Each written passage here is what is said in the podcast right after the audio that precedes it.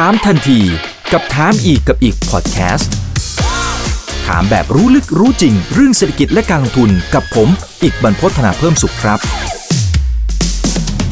สวัสดีครับ สวัสดีเพื่อนๆนักลงทุนทุกคนนะครับ นี่คือ right now by อีกบรรพทุกเรื่องที่นักลงทุนต้องรู้นะครับ และสำหรับวันนี้เรื่องที่เราจะต้องรู้นะครับ ก็เป็นเรื่องที่ผมว่าใกล้ตัวมากนะคือเกมการเงินของคนอยากรวยนะครับ วันนี้ เราได้รับเกียรติจากพี่นุชครับ คุณวราพันธ์วงสารคามครับนักลงทุนหุ้นคุณค่านะครับแล้วก็เป็นเลขานุการสมาคมนักลงทุนเน้นคุณค่าหรือว่าไทยบีไอด้วยนะครับ สวัสดีครับพี่นุชครับ สวัสดีค่ะ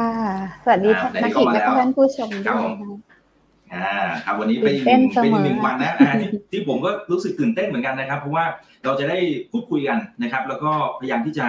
เอาแนวความคิดของพี่นุชเองนะครับซึ่งหลายคนรู้จักกันดีอยู่แล้วนะครับโดยเฉพาะในแวดวงของไทยพีไอนะครับหรือว่านักลงทุนในคุณค่าเนี่ยนะครับก็จะทราบดีเพราะว่าพี่นุชเองก็อยู่ในเบื้องหลังความสำเร็จของหลาย ๆ อย่างนะครับที่ที่ทำกันมา แล้วก็เป็นการเติมความรู้สร้างแรงบันดาลใจให้กับนักลงทุนคนไทยด้วยนะครับถ้าติดตาม Facebook ของพี่นุชเองเนี่ยจะเขียนบทความมาเรื่อย ๆ นะครับหลายอย่างผมว่ามันไปสกิดต่อมของคนได้เยอะเลยอะพี่นุชนะมันเหมือนกับแทงใจดำอะ นะหลายๆอย่างจะรู้สึกว่าเฮ้ยเออเฮ้ยเราก็เป็นนะอะไรอย่างเงี้ยนะครับเอออะถ้าถ้าเอาอย่างนี้ก็แล้วกันนะครับ เปิดก่อนหน้านี้เองเนี่ยประมาณสักปีที่แล้วนะครับมีโอกาสได้คุยกับพี่นุชเนี่ยก็ก็เล่าถึงประวัติของพี่นุชแล้วนะครับสำหรับวันนี้อาจจะเป็นในเชิงของการลงมือปฏิบัติจริงละนะครับอ่าทั้งในมุมของ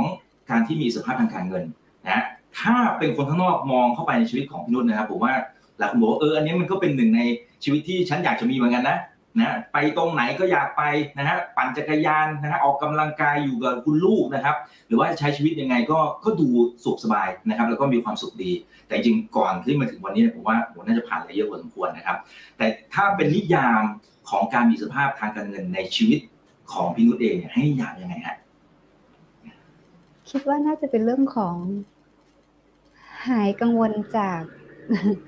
ภาวะที่แบบ เงินจะไม่พอใช้อะไรอย่างเงี้ยอ่าคือก่อนหน้านั้นก็มีเครียดบ้างเนี่ยใช่ไหมฮะอืมกังวลสบ้ามัยก่อนงเป็นเรื่องปกติใช่อ่าอ่าแล้วก็อืม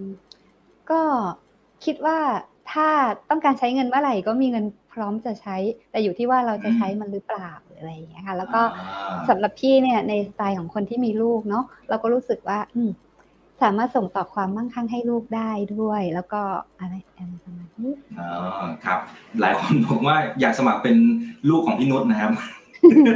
มีคนเรียกคุณแม่คุณแม่นุชนะครับเอ่อทีนี้ถ้าถ้าเป็นในในนิยามที่บอกว่าหายความกังวลนะจากเรื่องของการเงินนะครับ แล้วก็สามารถส่งต่อความมั่งคั่งให้กับคุณลูกได้นะครับ แล้วก็ใช้ชีวิตได้ได้อย่างมีความสุขด้วยนะครับเอ่อก่อนหน้านี้เองเนี่ยพี่นุชมีทำอะไรบ้างนะครับ ที่ที่จะ ไปนำไปสู่เป้าหมาย และณวันนี้เนี่ยถือว่ามาไกลเกินกว่า สิ่งที่คิดเอาไว้ตั้งแต่ตอนแรกเลยฮะอาจจะย้อนกลับไปกี่สิบปีไม่รู้แหละนะครับอืมไกลไกลเกินมากๆนะคะเพราะว่าตอนเด็กๆเนี่ยก็ค่อนข้างจะจะไม่เล่าหมดเล่าคร่าวๆ ก็อ่าค่อนข้างไม่ไม่ได้ฐานะดีเนาะเพราะว่าพ่อแม่เป็นข้าราชการทั้งคู่ แล้วก็ลูกสามคน เป็นลูกคนกลางอะไรอย่างเงี้ยเราก็ค่อนข้างค่อนข้างเห็นประเด็นถกเถียงอะไรอยู่ในครอบครัวเกี่ยวกับเรื่องของการเงิน เสมอแล้วมันทำให้เรารู้สึกว่า เฮ้ย เราคิดตลอดว่าอืมเราอยากรวยแฮะเพราะเราจะได้แบบไม่ต้องมากังวลเรื่องลูกแล้วเราเป็นเด็กอะเราก็กังวลนะกังวลอยู่เสมอไม่รู้ไม่รู้เด็กคนอื่นจะยังไง แต่พี่เนี่ยเคยบทสนทนาเกี่ยวกับเรื่องเงินเนี่ยพี่พี่ฟังตลอดแล้วก็รู้สึกกังวลตลอด กังวลในอืมในที่นี้เนี่ย ไม่ได้กังวลเรื่อยเปื่อยเรากังวลแล้วเรารู้สึกว่าเฮ้ยเราจะทำยังไงนะถ้าหากวันหนึ่งที่เรามีเงินเองอะ เราจะได้ไม่ต้องกังวลอย่างนี้อีกเลยอะไรประมาณเนี้ยค่ะอืมกังวลในมุมไหนครับพี่นุชในมุมที่เอ๊ะเรามีตังค์พอไหมนะ เราได้เรียนหรือเปล่าหรือ หรือหนี้เหรอฮะหรือหรือในมุมไหนผมเอาเท่าที่พอที่จะแชร์ได้นะครับอืมก็คือกังวลว่าเราเราจะมีพอเรียนหรือเปล่า คือตอนเด็กๆส่วนใหญ่ไม่ค่อยรู้ว่าพ่อแม่เราฐานะยังไงเนาะแต่พี่อะค่อนก็ค่อนข้างคิดว่าพี่รู้นะ เพราะว่า ข้าราชการแล้วก็เตี่ยก็ไปรับจ้างถ่ายรูปตามบ้าน แม่ก็เอาของมาขาย ให้ข้าราชการครูผ่อนหรืออะไรเงี้ย แล้วก็สองคนดูแลเด็กสามคนน่ะมันมันก็ไม่ใช่ง่าย แล้วตอนพี่เข้ามาเรียนมัธยมที่กรุงเทพอะ เราก็รู้สึกว่าเราจนแล้วก็ไปขอทุนจากคุณครูอะเนาะไปขอทุนเด็กยากจนอะไรเงี้ยก็ได้ด้วยนะอ๋อทีเนี้ยคือทีเนี้ยเตี่ยกับแม่เขาบอกว่าเฮ้ยเราเบิกค่าเล่าเรียนได้เนาะเพราะว่าแบบโรงเรียนรัฐบาลนะ ก็คือให้เอาไปคืนอย่างเงี้ย แต่แต่เรารู้สึกว่า เออ เราเราไม่ได้รวยแล้วก็ทุก ๆ ขณะชีวิตเนี่ย เราไปโรงเรียนเราไปอะไรก็แล้ว แต่เราจะรู้สึกว่าเราอยากช่วยพ่อแม่ประหยัด เพราะว่าเราเข้ามาเรียนในเมืองอะค่าของที่มันสูงอะไรอย่างเงี้ยค่ะ แล้วก็เวลาโรงเรียนเขาให้ไปทำอะไรกิจกรรมอะไรที่โรงเรียนเนี่ยคือเราก็จะมีแต่ชุดนักเรียนไป เราไม่เคยจะสรรหาว่า เออ เราอยากไปซื้อเสื้อผ้าอะไรเลย เพราะเรารู้สึกว่า เออ เรายังมีพี่น้องอีกสองคนใช่ค่ะ ก็ก็เป็นอย่างเงี้ยมาตลอดรู้สึกว่าเราต้องประหยัดให้เตี่ยและแม่มาเสมออะไรอย่างเงี้ยอืมครับครับโอเค จริง ๆ รอบที่แล้วที่ที่เรียนเชิญพี่นุชมาเนี่ยจริงๆก็มีโอกาสได้คุยละนะครับ แต่ว่าอันนี้เผื่อเผื่อรีแคปหน่อยเผื่อ คนไหนที่ที่อาจจะเพิ่งติดตามนะครับ แต่ว่าเนี่ยถ้าดูจากคอมเมนต์ส่วนใหญ่ก็จะเป็นแฟนคลับพี่นุชอยู่แล้วนะครับอ่าแต่สมมติเผื่อแล้วกันเผื่อคนไหนที่ที่จะเป็นประโยชน์กับน้องๆคนรุ่นใหม่นะฮะอันนี้โดยเฉพาะเลยนะครับพี่นุชเองเนี่ย ผ่านอะไรที่เป็นจุดเปลี่ยนที่ทำให้เหมือนกับว่าเราสามารถก้าวข้ามนะครับผ่านผ่านจุดที่มันอาจจะรู้สึกว่าเอ้ยเรายังกังวลเรื่องของเงินอยู่นะครับ แต่สุดท้ายเราเจอจุดเปลี่ยนในมุมไหนครับ ก็คือพอเราเริ่มทำงานปุ๊บเนี่ยเราหาเงินได้เองปุ๊บเราไม่ค่อยใช้เงินแล้วค่อนข้างสะสมเงินประหยัดมากประหยัดมาก ทีเนี้ยพอเราประหยัดวิ่งประหยัด สุดแต่ว่าเราสนุกนะ เราก็ไม่ได้รู้สึกลำบากเพราะเพราะว่าฐานของเราเราต้องการจะมีเงินอยู่แล้วพอเราเริ่มมีเงินเนี่ย เราก็รู้สึกว่าเอาละเราบริหารเงินของเราเองแล้วทีเนี้ยแหละ สนุกเลย เราจะทำให้มันงอกเงย ทีเนี้ยก็เริ่มเมื่อก่อนไม่รู้จักอะไรเลย แล้วก็รู้แค่ว่าเออฝากสหกรณ์ออมทรัพย์สาธารณสุขนะเป็นพยาบาลอะไรอย่างเงี้ยค่ะ ก็ฝากไปเรื่อย แล้วก็เงินเดือนขึ้นเนี่ยไม่ใช้เลย ก็ฝากฝากฝากฝากเพิ่มอะไรอย่างเงี้ยค่ะเมื่อก่อนนี้ก็ยังไม่รู้จะเอาเงินไปทำอะไร แต่เรารู้สึกว่า อืม เรามั่นใจขึ้นแล้วเราก็เมื่อเราไม่ต้องขอเงินพ่อแม่เนี่ย เรารู้สึกดีใจไประดับหนึ่งแล้วแหละอะไรอย่างเงี้ยค่ะแล้วก็พอพอเสร็จแล้วก็มาทำงานรับจ้างทำงานห้องพยาบาลด้วย เราก็จบพยาบาลสองปีเนาะแต่จริงที่จริงโรงงานเขาก็รับพยาบาลสี่ปี แต่ก็ก็ต้องขอบคุณความการุณาของทีมงานที่กรุณารับไป เพราะว่างานก็ไม่ได้ซับซ้อน แล้วก็อยู่ห้องพยาบาลตรวจ อาการเล็กๆน้อยๆจ่ายยาหรืออะไรเงี้ยนะคะ แล้วก็ได้ค่าเป็นเท่าๆกับคนอื่นเข้าไปด้วย แต่ว่า พี่เก็บเก็บมากเลย เงินเดือนตอนนั้นประมาณสองสามพันบาท เริ่มต้นสองพันแปดแล้วก็ขยับมาเป็นตกเบิกแล้วได้สามพันสองแล้วก็เงินเดือนราชการนี่กว่าจะก้าวไปนี่ยากมาก แต่ว่าตอนนั้นค่าเวรนะรู้สึกจะเวรละหกร้อยบาทสิบสองชั่วโมง ก็คือ อยู่ทั้งคืนอย่างเงี้ยโอ้โหคือขยันเต็มที่ช่วงนั้นที่ใครใครไม่สะดวก เออให้เบอร์โทรเลยว่าเออแลกเวรนี่เรียกเดี๋ยวจัดให้ เดี๋ยวจัดให้เขาก็เลยมาเผื่อเลยอะเออครับครับก็พร้อมพร้อมขึ้นแทนเลย ครับ อันนี้นี่เรากำลังพูดโอ้จริงๆ ถ้าถ้าถามเนี่ยจะทราบอายุพี่นุชเลยนะครับ แต่แต่อยากจะรู้ว่ามันมันประมาณสักกี่ปีที่แล้วเพราะว่าเงินเดือนบอกว่าสองพันแปดสามพันสองเนี่ยมัน บอกอายุไปเลยมันน่าจะถือว่าเยอะได้ใช่ไหมเก่งใจมากไม่ได้ค่ะห้าสิบห้าสิบเอ็ดย่างห้าสองแล้วเพราะว่า อย่างนี้ค่ะ เพราะว่าจริงเหรอพี่นี่เนี่ยใช่ชอบบอกอายุ เวลาใครถามนี่จะบอกเผื่อไปปีหนึ่งด้วยอย่างเงี้ยเพราะว่าเรารู้สึกว่าเราผ่านเราผ่านช่วงวัยต่างๆ มาแบบแบบภาคภูมิใจอะเราเราก็ไม่ได้เคเขินอะไรนะเรารู้สึกเฮ้ยลงมาแบบก็เออเขาใช้ได้อะไรเงี้ยก็เลยภูมิใจในในความมีอายุอะไรเงี้ยค่ะ เออ แต่แสดงว่าดูแลตัวเองดีมากเลยนะพี่นนท์เพราะดูดูไม่ไม่ถึงอะ ดูไม่ถึงขนาดนั้นอะนะครับขอบคุณแต่สมัยนู้นคือสองพันแปดสามพันสองนี่นี่เหลือตังค์ประมาณสักเท่าไหร่พี่นุชพอจะจำได้ไหมครับโอ้ยเหลือเยอะเพราะว่าเก็บได้ขนาดไหนอ่าพี่เลือกทำงานในในใกล้ๆบ้าน เลือกลงสถานีอนามัยใกล้บ้านเลยแล้วแบบก็ขี่มอเตอร์ไซค์ไปทำงานอย่างเงี้ยมันก็ไม่ค่อยมีค่าใช้จ่ายแล้วก็คือ อาหารต่างจังหวัดมันถูก แล้วเราก็ค่อนข้างเป็นคนกินของถูกอยู่แล้ว คือค่อนข้างไม่ค่อยกินของแพงอะไรอย่างนี้ค่ะน้ำก็ไม่ค่อยได้ไม่ได้ดื่มน้ำอัดลมตั้งตั้งแต่เด็ก ๆ อยู่แล้วก็ดื่มน้ำเปล่าอะไรอย่างนี้ค่ะมันก็ไม่ไม่ค่อยมีอะไรที่เปลืองเลยก็เก็บครับครับเอาเป็นว่าพี่นุ่นเองก็ก็ขยันขันแข็ง แล้วก็ประหยัดเงินแบบโอ้โหแบบสุด ๆเลยนะครับ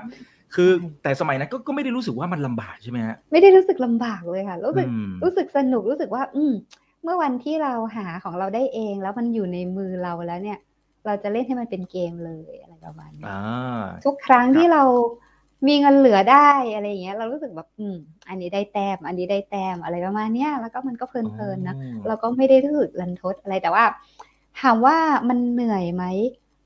ความเหนื่อยกับความทุกข์เนี่ย มันคนละเรื่อง เหนื่อยแต่มีความสุขอื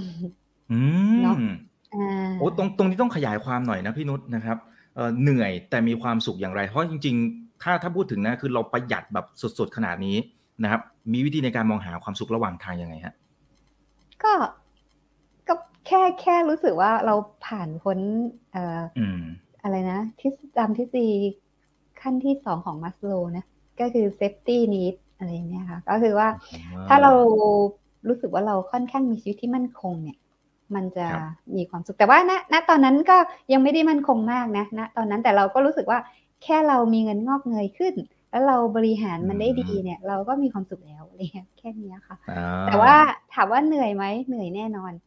แต่อืมมีความสุขแล้วก็ตอนเข้ามาทำงานในกรุงเทพตอนนั้นมารับอ่าตำแหน่งที่กระทรวงสาธารณสุขใช่ไหมคะสอบสอบเปลี่ยนตำแหน่ง เพื่อจะใช้วุฒิปริญญาตรีทำงาน ก็ตำแหน่งว่างอยู่ที่กระทรวงสาธารณสุขอะพี่ก็มาเช่าหออยู่แถวแถวๆที่รถโรงงานมันผ่าน ก็คือเลือกให้รถโรงงานมันผ่านอ๋อเวลาเวลาเราไปทำงานโรงงานเนี่ย ก็จะได้ขึ้นรถไปถึงหน้าโรงงานเลย ประหยัด แต่ว่าในย่านที่รถโรงงานผ่านตรงนั้นน่ะ วิ่งจากมีรถสายที่วิ่งจากพหลโยธินน่ะเกษตรเลยนะไปนวนคร ย่านนั้นมันก็ค่อนข้างเราไปทำงานที่กระทรวงสาธารณสุขไม่ไกลเกินอะไรประมาณเนี้ย แต่ว่าย่านนั้นก็เจริญนะแถวรัชโยธินเลยนั่นแหละ ทีเนี้ยก็ ก็ก็เลยรู้สึกว่า เอ้ย เราแบบไปเลือกเช่าห้องที่มันถูกๆหน่อย ก็ไม่ได้มีแอร์แล้วก็ห้องเนี่ย มันมีห้องน้ำอยู่ในตัว ก็จริงอ่าแต่ห้องน้ำเนี่ยมันก่อขึ้นมาเฉยๆมันมันไม่ได้ชน มันไม่ได้ชนถึงเพดาน แต่ก็ไม่เป็นไร เพราะว่าใช่ทำให้เราไม่ต้องไปไปซักผ้าอยู่ที่อื่นนะแล้วก็นั่งซักผ้าของเราในห้องน้ำอะไรอย่างเงี้ยค่ะ ก็ ก็ใช้ชีวิตอยู่อย่างนั้นแหละ มันมันถูกแล้วมันอยู่ได้ อืมครับ ไม่มีเราแล้วมันเป็สันกห้องชนิดไม่มีเฟอร์นิเจอร์ไม่มีอะไรเลย เราก็เราก็ไม่มีอะไรอยู่แล้วก็ผ้าก็ใส่ตะกร้าพับเอาอะไรอย่างเงี้ย ก็ก็ไม่ได้มีอะไรเลยอืมครับอยู่ได้โอ้นี่คล้ายคล้ายพี่โจมากเลยนะพี่นุชใช่ช่วงค่ะช่วงถึงแรกได้แบที่บที่เข้ามาในกรุงเทพนะแล้วก็แบบประหยัดตังค์แบบสุดๆอะมีใช่ไหมคุณฮะโจเป็นไอดอลเลยค่ะ เออเออเออครับ แต่ตอนนั้นยังไม่รู้จักกันตอนนั้นยังไม่ถูกหรู้จักต่างคนต่างใช่ต่างใช้เส้นทางของตัวเองแต่ว่าโอ้โหแต่ฟังดูแล้วมันสตอรี่คล้ายๆกัน คือใช่เก็บหอมรอมริบไปเรื่อยๆนะประหยัดใช่แบบค่ะสุดๆเลยเท่าที่สามารถจะทำได้ใช่แล้วก็เรารู้สึกว่าปัจจัยที่เราคุมได้ที่สุดอะ มันคือตัวเราเอง ก็คือการประปัหจยัดจัยตังค์ภายนอกเนี่ย เราไปประคุมอะไรไม่ได้เลย ถ้าอาหารจะแพงอืมน้ำมันจะแพง อะไรก็เราก็คุมไม่ได้สักอย่างเดียว แต่เราคุมตัวเองได้ ให้เราใช้ชีวิตประหยัดเนี่ยเราคุมได้ อันเนี้ยอืมชัดเจนครับครับ มันมันเคยมีความรู้สึกอย่างนี้ไหมครับพี่นุชอันอันนี้ขออภัยด้วยนะฮะคือคือที่ถามประมาณนี้นะฮะว่าสมัยนู้นเนี่ยมันมีแบบเพื่อนๆที่แบบเอ้ยเขาอาจจะมีฐานะประมาณหนึงคุณพ่อคุณแม่ อาจจะให้ใช้เงินแบบฟุ่มเฟือยไปเที่ยวนู่นนี่นั่น คือถ้าเปรียบเทียบกับสมัยนี้คือแบบเราจะเห็นในโลกโซเชียลแบบโอ้ยเพื่อนไปตรงนั้นตรงนี้ไปเมืองนอกไปอันนี้นู่นนี่บางทีมันก็จะรู้สึกแบบแม่เอ้ยทำไมเราเราไม่มีตังค์ไปอะมีอ๋อ สมัยนั้นแต่เรามีไม่มีความรู้สึกเหมือนกันไหมฮะ ขนาดนั้นไหมไม่มีอืไม่มีความรู้สึกอืมน้อยเนื้อต่ำใจในชีวิตเลอืยมอืมอืมทุกขณะครับไม่เคยมี แต่ว่าเราอืมเคยมีเพื่อนที่ฐานะดีตอนตอนเข้ามาเรียนมัธยมนะเพื่อนเขาบ้านอยู่ใกล้ๆอะไรเงี้ยบางทีเขาชวนไปบ้านเราก็ไปแล้วบ้านเขาก็มีสิ่งที่เราไม่เคยพบเห็นในชีวิต เช่น เปียโนอย่างนี้อะไรอย่างเงี้ยเราก็ไปนั่งรูปนั่งคำแล้วแบบเราก็รู้สึกอยากเรียนนะแต่เราไม่มีตังค์เรียนก็ก็ไม่เป็นไรเราก็นั่งดูเพื่อน เล่นไปเราก็มีความสุขแล้วอะไรเงี้ย คือ ก็ก็คือไปอยู่ไปแบบไม่ไม่ได้ไปอยู่บ้านเขาไปเล่นบ้านเขาแล้วพ่อแม่เขาไว้ใจไงเราแล้วก็จะไปอืมบ้านนี้บ่อย ๆ ทีนี้ เราก็ไปแต่ด้วยความนิสัยพี่นะ ไปถึงแล้วก็เตรียมเนื้อเตรียมตัวของเราอยู่แบบนี้แหละเราไม่ไม่ค่อยได้ไปใช้อะไรของเขามาก ให้น้ำแล้วก็ขอน้ำเปล่าหรืออะไรอย่างเงี้ย ก็ก็อยู่ของเราไป แต่ได้ได้ดูเพื่อนเขาแบบเออเขาไปเรียนเปียโน แล้วก็นั่งรถไปกับ พ่อแม่เพื่อนด้วยเขาเขาขับเบนซ์ไปอะไรเงี้ยเราก็อืมเออเฮ้ยเราได้นั่งได้นั่งรถเบนซ์ด้วยอะไรเงี้ยก็อืมโหรถเบนซ์มันเป็นอย่างนี้นี่เองอะไรเงี้ยก็นั่งไปกับเพื่อนแล้วเพื่อให้เพื่อนไปเรียนเปียโน แล้วก็ไปนั่งดูนั่งอะไรอย่างเงี้ย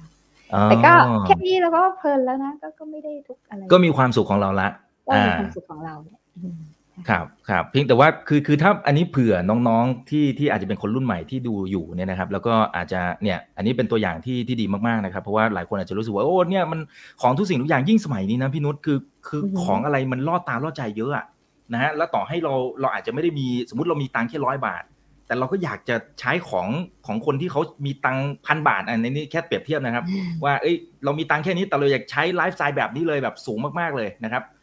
ซึ่งมันมันมันเป็นความทุกข์ส่วนหนึ่งนะแต่พี่นุชบอกว่าเอ้ยเราสามารถบริหารจัดการอืมไม่ไม่มีเลย ใช่ ไม่ไม่มีสักแวบเลยอืมไม่มีเลย เพราะว่าเรารู้สึกแบบเท่าที่เท่าที่เราควบคุมตัวเราเองได้อะอ่านั่นั่นแหละคืออามันคือความสุขที่สุดแล้วแล้วแบบเรามองกลับมาที่ความสุขของเรามันไม่ใช่เรื่องของวัตถุใด ๆ เลยอืมันเป็นเรื่องของการเรารู้จักตัวเอง แล้วเราก็รู้ว่าทุก ๆ ขณะเราต้องการอะไร แล้วเราก็ควรจะทำอะไร แล้วก็สมมุติว่าเรารู้ว่าผู้คนเนี่ยเขาจะยากจน เพราะอะไร เพราะเขามีกิเลสหรือเพราะเขาขาดสติไง แต่เมื่อเราสามารถละกิเลสเราไม่ต้องละเลยแทบจะไม่ต้องละเพราะเราไม่ค่อยต้องการ แต่ว่า เรามีสติอยู่เสมออ่าแค่เนี้ยเราก็เราก็รู้สึกเรามีความสุขแล้วนะอืมครับ โอ้ขอบคุณมากครับ อันนี้นี่เป็นข้อคิดที่ดีมากๆนะครับ อ่าทีนี้ทีนี้อะไรที่ที่ เป็นจุดเปลี่ยนในมุมของการลงทุนด้วย เพราะว่าลำพังโอเค เก็บหอมรอมริบมันประมาณหนึ่งนะครับ แต่ผมว่าไม่มีทางที่พี่นุชจะมีได้เท่ากับทุกวันนี้อะถ้าพี่นุชไม่เจอเรื่องของการลงทุนอะถูกไหมฮะอ่าเพราะต่อให้เก็บเงินเก่งแค่ไหนเนี่ย มันก็ไม่เท่านี้เออถูกต้องค่ะก็ครับมันสองส่วนนะ ส่วนหนึ่งเนี่ยมันก็มาจากเรื่องของการเก็บประหยัด แล้วก็ให้มันทบต้นไปเรื่อยๆพี่ได้เงินมาเท่าไหร่เนี่ยไม่ค่อยได้ใช้หรอก แล้วก็เอาไปสะสมหุ้น อย่างที่บอกความสุขของเราไม่ได้อยู่ที่การใช้เงิน มันอยู่ที่การควบคุมทุก ๆ ขณะของเราได้เนี่ยแหละความสุข ทีเนี้ย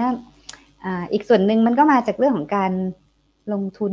ในช่วงลงทุนแรก ๆ อัน อันนี้ปรึกษากับน้องอีกแหละว่าเออเราจะคุยออกรายการได้ไหมเพราะว่าจริง ๆ แล้วว่าอ่าหุ้นที่เคยลงทุนแล้วแบบมันมันทำได้ดีอะมันเป็นหุ้นที่ส่วนใหญ่ใคร ๆ ก็จะเตือนว่ามันมันเป็นหุ้นอันตรายอยู่ แต่ อย่างที่บอกว่าถ้าเราทำอะไรแล้วเราพอจะรู้จักมันเนี่ย หรือเราติดตามข้อมูลมันอย่างดี แล้วก็ประเมินอย่างสมเหตุสมผลเนี่ย มันก็มันก็จะไม่อันตรายได้ เพราะว่าจริง ๆ แล้วพี่เป็นคนเมื่อเมื่อเราเป็นคนที่รักเงินเนี่ย เราจะไม่ค่อยยอมให้เงินของเราอะเสียไปง่ายอืมๆดังนั้นพอมาเราลงลงทุนเนี่ย เราก็จะระมัดระวังแต่ว่า ยกตัวอย่างแล้วกันเนาะอะมันมีอย่างชุดหุ้นที่อะที่เราพี่ไม่อยากให้ให้มองที่ที่หุ้นอะไรดีกว่า แต่อยากให้มองวิธีคิดมากกว่าเนาะอ่าเหมือนอย่างดีครับมัแล้วเป็นมีกรณีศึกษานะครับ อันนี้ใช่ย้ำกับเพื่อนๆนักลงทุนทุกคนนะครับอืมวิธีคิดที่เราถือมันยาวๆได้ก็คือในช่วงปีประมาณห้าห้าเจ็ดห้าแปดเนาะก็คือหุ้นตอนนั้นเป็นหุ้น PTTEP เนาะเอ่อราคาน้ำมันโลกเนี่ยมัน มันดิ่งหนักมากเลยอะก็ครับจากปีห้าเจ็ดเนี่ยมันเคยราคาหุ้นมันเคยสูงสุดอยู่ที่ประมาณร้อยเจ็ดสิบสองบาทเลยนะอืมแล้วพอมามาประมาณเดือนมกราปีห้าเก้าเนี่ย ราคาหุ้นเนี่ยมันต่ำสุดที่สี่สิบเอ็ดบาทเลยนะโอ้โหครับ แต่ก่อนหน้านั้นอะตอนที่มันกำลังดิ่งดิ่งดิ่งดิ่งลงเนี่ย เราก็เราพี่ก็เริ่มไปซื้อมาแล้วแหละก็ซื้อประมาณมีหกสิบอ้าวมีซื้อแล้วลงต่อ มีห้าสิบอะไรเงี้ย ถ้าถ้าเป็นคนอื่นเนี่ยคัดไปแล้วใช่คัดแล้วก็เสียหายยับเยินใช่ไหมแต่ครับพี่เนี่ยดูแล้วแบบอ่าตอนนั้นมันมันเกิดเหตุการณ์ที่อ่าน้ำมันมันค่อนข้างล้นโลก อันเนื่องมาแล้วเขาก็ไปกลัวมันมีการที่สหรัฐเขาค้นพบเชลออยเชลแก๊สอะไรช่วงนั้นด้วย ทีนี้คนก็กลัวกันว่าเฮ้ยมันมันจะมาทำให้เออน้ำมันเนี่ยมันขายไม่ได้แล้ว แล้วก็มันก็เลย ตกต่ำกันใหญ่แล้วก็กลุ่มโอเปกโอเปกมันจะแบ่งเป็นผู้ค้าน้ำมันกลุ่มในโอเปกกับนอกโอเปกใช่ไหมแล้วก็เขาไม่ได้ลดกำลังการผลิตเลยแม้ แม้สหรัฐจะเจอเชลแก๊สเชลออยทีเนี้ยปริมาณน้ำมันมันก็เลยล้นล้นตลาดพอล้นตลาดราคามันก็ตก แต่พี่ก็ตามข่าวเศรษฐกิจอยู่เสมอว่าในที่สุดแล้วเนี่ยบริเออประเทศที่เขาได้รับอืมพี่เที่ยวค้าน้ำมันเนี่ยเขาจะได้รับความเดือดร้อนอยู่แล้วถ้าเขา ไม่ยอมลดกำลังการผลิตหรืออะไรอย่างเงี้ย แล้วแล้วอย่างหนึ่งพี่ก็เออเหมือนเหมือนช่วงนั้นเขาจะปล่อยให้มันล้นล้นตลาดเพื่อให้มันถูกกว่าเชล เพื่อให้มันถูกกับเชลแก๊สไปเลย เพื่อให้สหรัฐเนี่ยคือผลิตแล้วมันไม่คุ้มอะเหมือนกับอ๋อกดกดราคาลงมาใช่ถูกไหมนั้นทีเนี้ยอ่เราก็มันเป็นรู้เกอมยู่แล้วของผู้ประกอบการละอ่าใช่ ซึ่งความเป็นไปในโลกนี้อะมันก็เป็นอะไรอย่างนี้แหละ พี่มองว่าอย่างนั้นนะเดี๋ยวเดี๋ยว อุปสงค์อุปทานมันจะคุมทุก ๆอย่างไปเองอย่างเงี้ยแล้วในที่สุดมันก็เป็นอย่างนั้นจริง ก็ช่วงที่มันตกต่ำลงไปสี่สิบกว่าบาท พี่ก็ซื้อเพิ่มเข้าอีก ก็ซื้อเพิ่มนะแต่ว่าในที่สุดแล้วมันก็ประมาณปีหนึ่งผ่านไปมันก็เริ่มกลับขึ้นมา แต่มันก็ขึ้นมาหกสิบกว่าบาทเจ็ดสิบแปดสิบพี่ก็ยังไม่ได้ขายใช่ เพราะว่า ก็ก็ไม่เป็นไรถือไป เพราะว่าช่วงนั้นเนี่ยณราคานั้นอะเออเขาตกใจหุ้น PTT EP เพราะว่าพอมันเป็นอย่างนั้นเนี่ย ผลประกอบการปีห้าแปดมันแย่เลย แล้วก็รู้สึกว่ารายได้มันลดลงสองร้อยกว่าเปอร์เซ็นต์แล้วมันก็เลยจ่ายปันผลลดลงจากห้าหกบาทเหลือสามบาทอะไรเงี้ยโอ้โหใช่ คนก็กลัวกันยกใหญ่แล้วก็ช่วงนั้นเหมือนกับพอประเด็นนี้มันมา โอ้โห คนก็หาข่าวร้ายมาให้เยอะแยะไปหมดอย่าง ก็ แต่มันก็อาจจะเป็นข่าวร้ายจริง แต่มันมันพี่มองว่ามันช่วงเวลาหนึ่งแหละ มันไม่ได้อยู่ยาวหรอก ก็เชฟลอนเขาก็ปลดพนักงานสามสิบสี่สิบเปอร์เซ็นต์เลยช่วงนั้นอะ คนก็เลยเอามาเทียบกับ PTTEP ว่าเฮ้ยแบบโอ้โหขนาดเชฟลอนนะจะเจ๊งอยู่แล้วอะไรเงี้ย PTTEP จะเจ๊งไหมหรืออะไรทำนองเนี้ย ก็มากันเป็นชุดเลยข่าวร้ายแล้วก็อพอมาช่วงนั้นมันก็จะมีช่วงเรื่องของการ อะไรอะลุกล้ำที่สปกโครงการเอสหนึ่งอะไรพวกนั้นอะมาทยอยมาเลยแล้วก็ต้องโฮไว้ก่อนว่าจะทำได้หรือเปล่า แล้วก็มีเรื่องถูกฟ้องอินโดฟ้องน้ำมันรั่วจากแหล่งมอนทาร่าหรือเปล่า ลงในลงในทะเลซีมอร์อะไรเนี่ยแหละ ก็คือแบบข่าวร้ายสำหรับพูดนี้มากันยกใหญ่เลยอะไรเงี้ยแต่พี่มองว่าในที่สุดมันก็จะแก้ได้ ทุกๆเรื่อง เขาก็เจราจาอยู่เขาก็พยายามเจราจา หรือถ้าจำเป็นเขาก็ชดใช้ค่าเสียหายได้แหละ มันก็มันก็ทุก ๆ ธุรกิจที่ที่มันดำเนินไป เวลาเขามีปัญหาอะไรเขาจะแก้ได้อยู่แล้วแหละพี่ว่าแล้วบริษัทใหญ่ระดับนี้มันไม่ใช่บริษัทแบบเล็ก ๆ น้อยๆสายป่านสั้นอะไรอย่างเงี้ย เราก็เลยถือมันไว้เรื่อยๆ แล้วในที่สุด ช่วงที่ข่าวไรก็ประดังเข้ามาเรื่อยๆนะราคามันกลับขึ้น เพราะว่าน้ำมันน้ำมันในตลาดโลกมันกลับขึ้นมาช่วงช่วงที่มันต่ำสุดเนี่ย น้ำมันดิบตลาด Brent อะรู้สึกมันจะยี่สิบเจ็ดดอลลาร์สหรัฐอะไรเนี่ยถูกมาก แต่ว่าในที่สุดแล้วพอราคาน้ำมันกลับขึ้นมาเนี่ย หุ้น PTTEP กลับขึ้นมาด้วย แล้วก็พี่ก็ยังถือมันไว้จนมาขายที่เดือนพฤษภาค มปีหกหนึ่งสองศูนย์หนึ่งแต่พี่ขายไปประมาณร้อยสี่สิบกว่าบาท อืมก็เกินเกินเท่าตัวใช่ไหมครับ เกินเท่าตัวเลยกำไรสิ่งที่จะสิ่งที่จะบอกคือ คือถ้าเป็นทั่วๆไปเนี่ยเขาคง สมมติถั่วเฉลี่ยราคามาได้ห้าสิบห้าสิบห้าก็ขายแล้วไปแล้วแล้วก็ตามไปซื้อมันใหม่ที่หกสิบแล้วก็ไปขายหกสิบห้าตามไปซื้อมันใหม่ที่เจ็ดสิบ ไปขายเจ็ดห้าแต่ว่าเราจะได้จำนวนหุ้นน้อยลงเรื่อยๆ จากเงินเท่าเดิมของเราอะเพราะหุ้นมันราคาแพงขึ้น มันเหมือนจะไม่ค่อยได้อะไรหรอก แต่พี่ว่า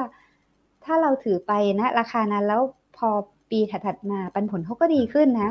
พอเขากิจการตามผลประกอบการดีขึ้น ใช่ มันก็กลายเป็นว่าต้นทุนที่เรามีอยู่อะ ปันผลมันเยอะเลยกลับมาเยอะ แต่ทีนี้เนี่ย พอราคามันกลับไปสูง peak ขนาดนั้น พร้อมกับราคาน้ำมันที่ขึ้นมาเนี่ย ก็ ไม่ได้ถือแล้ว เพราะว่ามันเป็นหุ้น commodity นะ ก็ขายหมด แต่เงินที่ได้ก็เอาไปซื้อหุ้นที่เราต้องการจะถือยาว เพื่อรับปันผลอ่านั่นก็คือเป็นโอกาสพิเศษที่เราได้เพิ่มจำนวนหุ้นอย่างทวีคูณ อะไรอย่างเงี้ยแล้วแล้วก็มันก็จะมีเหตุพิเศษอย่างเงี้ยอยู่กับหุ้นอีกบางตัวที่เราก็นั่นแหละค่ะ มันมีเหตุพิเศษอะไรบางอย่างที่เราเข้าไปอย่างระมัดระวัง คือคือมันเป็นมันเป็นข่าวร้ายอะถูกไหมฮะ คือคือมันจะมีอย่างถ้าเราอยู่ในตลาดเราก็จะเห็นว่าเดี๋ยวตัวนั้นตัวนี้มันจะมีข่าวร้ายที่มันประดังประเดเข้ามานะครับ แล้วก็คนก็ตกใจขายเพราะว่า คือถ้านึกถึงณนาทีนั้นนะพี่นุชผมว่าหลายคนก็แบบเฮ้ยไม่เอาแล้วอะเชลองเชลออยอะไรมาหมดทุกอย่างนะฮะแถมมีคดงคดีคือมันโหมันดูยังไงมันก็ไม่มีอนาคตอะนะฮะอ่าแต่ว่าพี่นุชใช้จังหวะตรงนั้นเนี่ยศึกษาอะไรว่านไปนะครับ แล้วก็บอกว่าเฮ้ยมันมีโอกาสที่กลับมานะและนี่เป็นบริษัทยักษ์ใหญ่ นะฮะยักษ์ใหญ่ขนาดนี้มันต้องแก้ได้สินะนี่คือที่คุณปู่ในบัฟเฟตพูดหรือเปล่าครับบอกว่าจงกล้าเมื่อตอนที่คนอื่นกลัว อันนี้ไปเลยถูกไหมฮะไม่ใช่เพราะว่าไม่ไม่ได้คิดเองคือพี่เข้ามาลงทุนเนี่ย พี่อ่านหนังสือเยอะ บอกบอกตรงๆว่าอ่านหนังสือเยอะ แล้วก็ในช่วงแรก ๆ เนี่ย พี่มาถูกแนวมากเลยไม่ไม่เสียเวลาเวลาเลย คือคือช่วงแรกก็อาจจะไปอ่านแถวแถวพันพันทิปอะไรก่อน แล้วก็อ่านเจอว่าไอ้ตลาดหุ้นเนี่ยมันเถื่อนนะไอ้ แถวนี้มันเถื่อนอะไรเงี้ยไม่เถื่อนจริงมันอยู่ไม่ได้เราก็รู้สึกว่าเฮ้ยจริงเหรอไหนเดี๋ยวดูหน่อยดิว่ามันเถื่อนยังไง แต่ แต่ดูมันด้วยความระมัดระวังนะไม่ใช่ว่า เอ้ยเถื่อนมาฉันเถื่อนไปอะไรไม่ได้เดี๋ยวเดี๋ยวหมดเนื้อหมดตัว แต่ว่าในขณะเดียวกันแล้วก็หาหาทิศทางที่มันดีไปด้วยก็ไปอ่านเจอว่าอ่าเออมีคนแนะนำหนังสืออาจารย์ดรนิเวศ ตีแตก แล้วก็ด้านหลังของหนังสือเนี่ยก็จะมีแนะนำสมาคมนักลงทุนเน้นคุณค่า ประเทศไทยคือไทยวีไอนี่แหละ พี่ก็เลยเข้าไปพอเข้าไปอ่านหลาย ๆ อย่างอู้โอ้ที่แถวนี้เนี่ย เป็นสังคมที่ดีแล้วมีความสมเหตุสมผลมากคือเขาไม่ได้คุยกันด้วยเรื่องราคาอย่างเดียวเขาจะคุยด้วยเหตุผลที่สนับสนุน ว่าเออมีหุ้นหุ้นมันขึ้น เพราะอะไรมันลงแล้วก็การประเมินบุญค่าหุ้นหรืออะไรต่างๆ ด้วยมันไม่ใช่แบบนั่งดูกราฟกันลูกเดียวอย่าง เงี้ยเนาะเราก็รู้สึกว่าเออมันมีความสมเหตุสมผล แล้วก็อีกอย่างหนึ่งคือหนังสือเล่มหนึ่งที่อ่านในช่วงแรก ๆ เลยก็ดีอ่า Intelligent Investor ก็คือหนังสือใช่หนาปึกเลยแต่ดีที่ไม่ไม่กลัวหนังสือหนา คือเล่มนี้เนี่ยบอกหลักๆ อยู่เรื่องของการรักษาเงินต้นรักษาเงินต้นอาจจะเป็นรุ่นรุ่นโบราณอะไรหน่อยหรือเปล่าแต่ว่า สอนเราเรื่องนี้เยอะมากเรื่องของการรักษาเงินต้น แล้วก็บวกกับนิสัยของเราอยู่แล้ว ที่เรามีแนวโน้มจะรักษาเงินต้นอยู่แล้วเนี่ย เราก็ค่อนข้างลงทุนด้วยความระมัดระวังแม้แม้หุ้นที่เราเข้าไปเลือกมันอาจจะดูเหมือนน่ากลัวอะไรเงี้ย แต่ว่าใจนิ่งมาก เพราะเรารู้สึกว่าเรามาด้วยความระมัดระวังสูงอยู่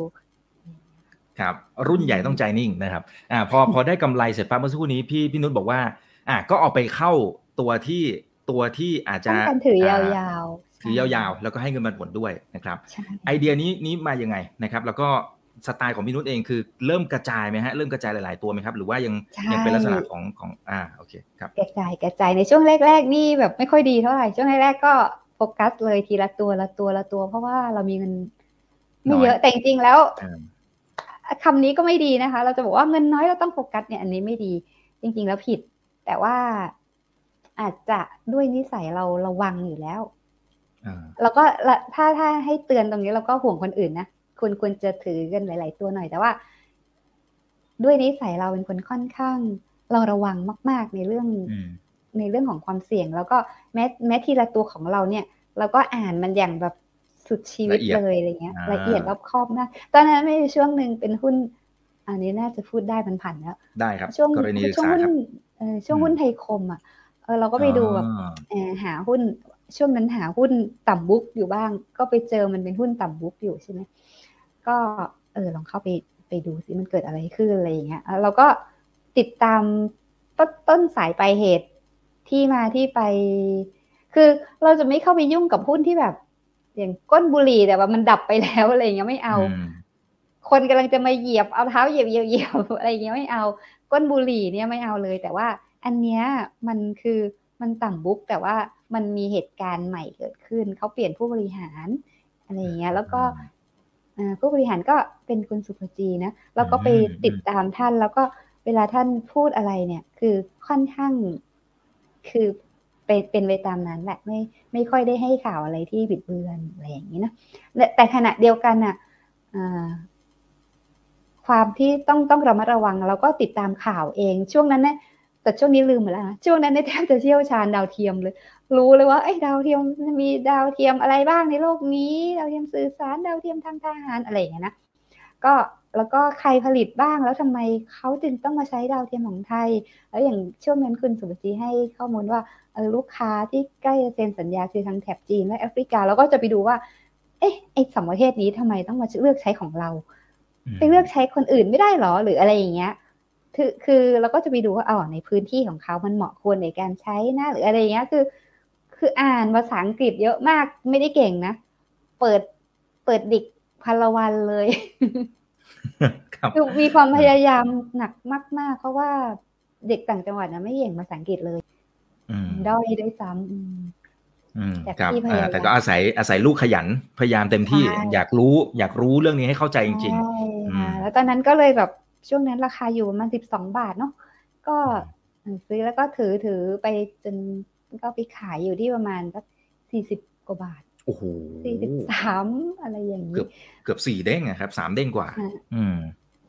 ก็คือมก็คือถ้าเป็นทั่วๆไปก็คงแบบสิบสองบาทสิบสี่บาทก็ไปละ สิบห้าบาทก็ไปละอะไรเงี้ยใช่คแต่รับอันเนี้ยคือถือหุ้นแต่ละตัวพี่ก็ถือยาวอะ ก็อืมรอให้ผลประกอบการ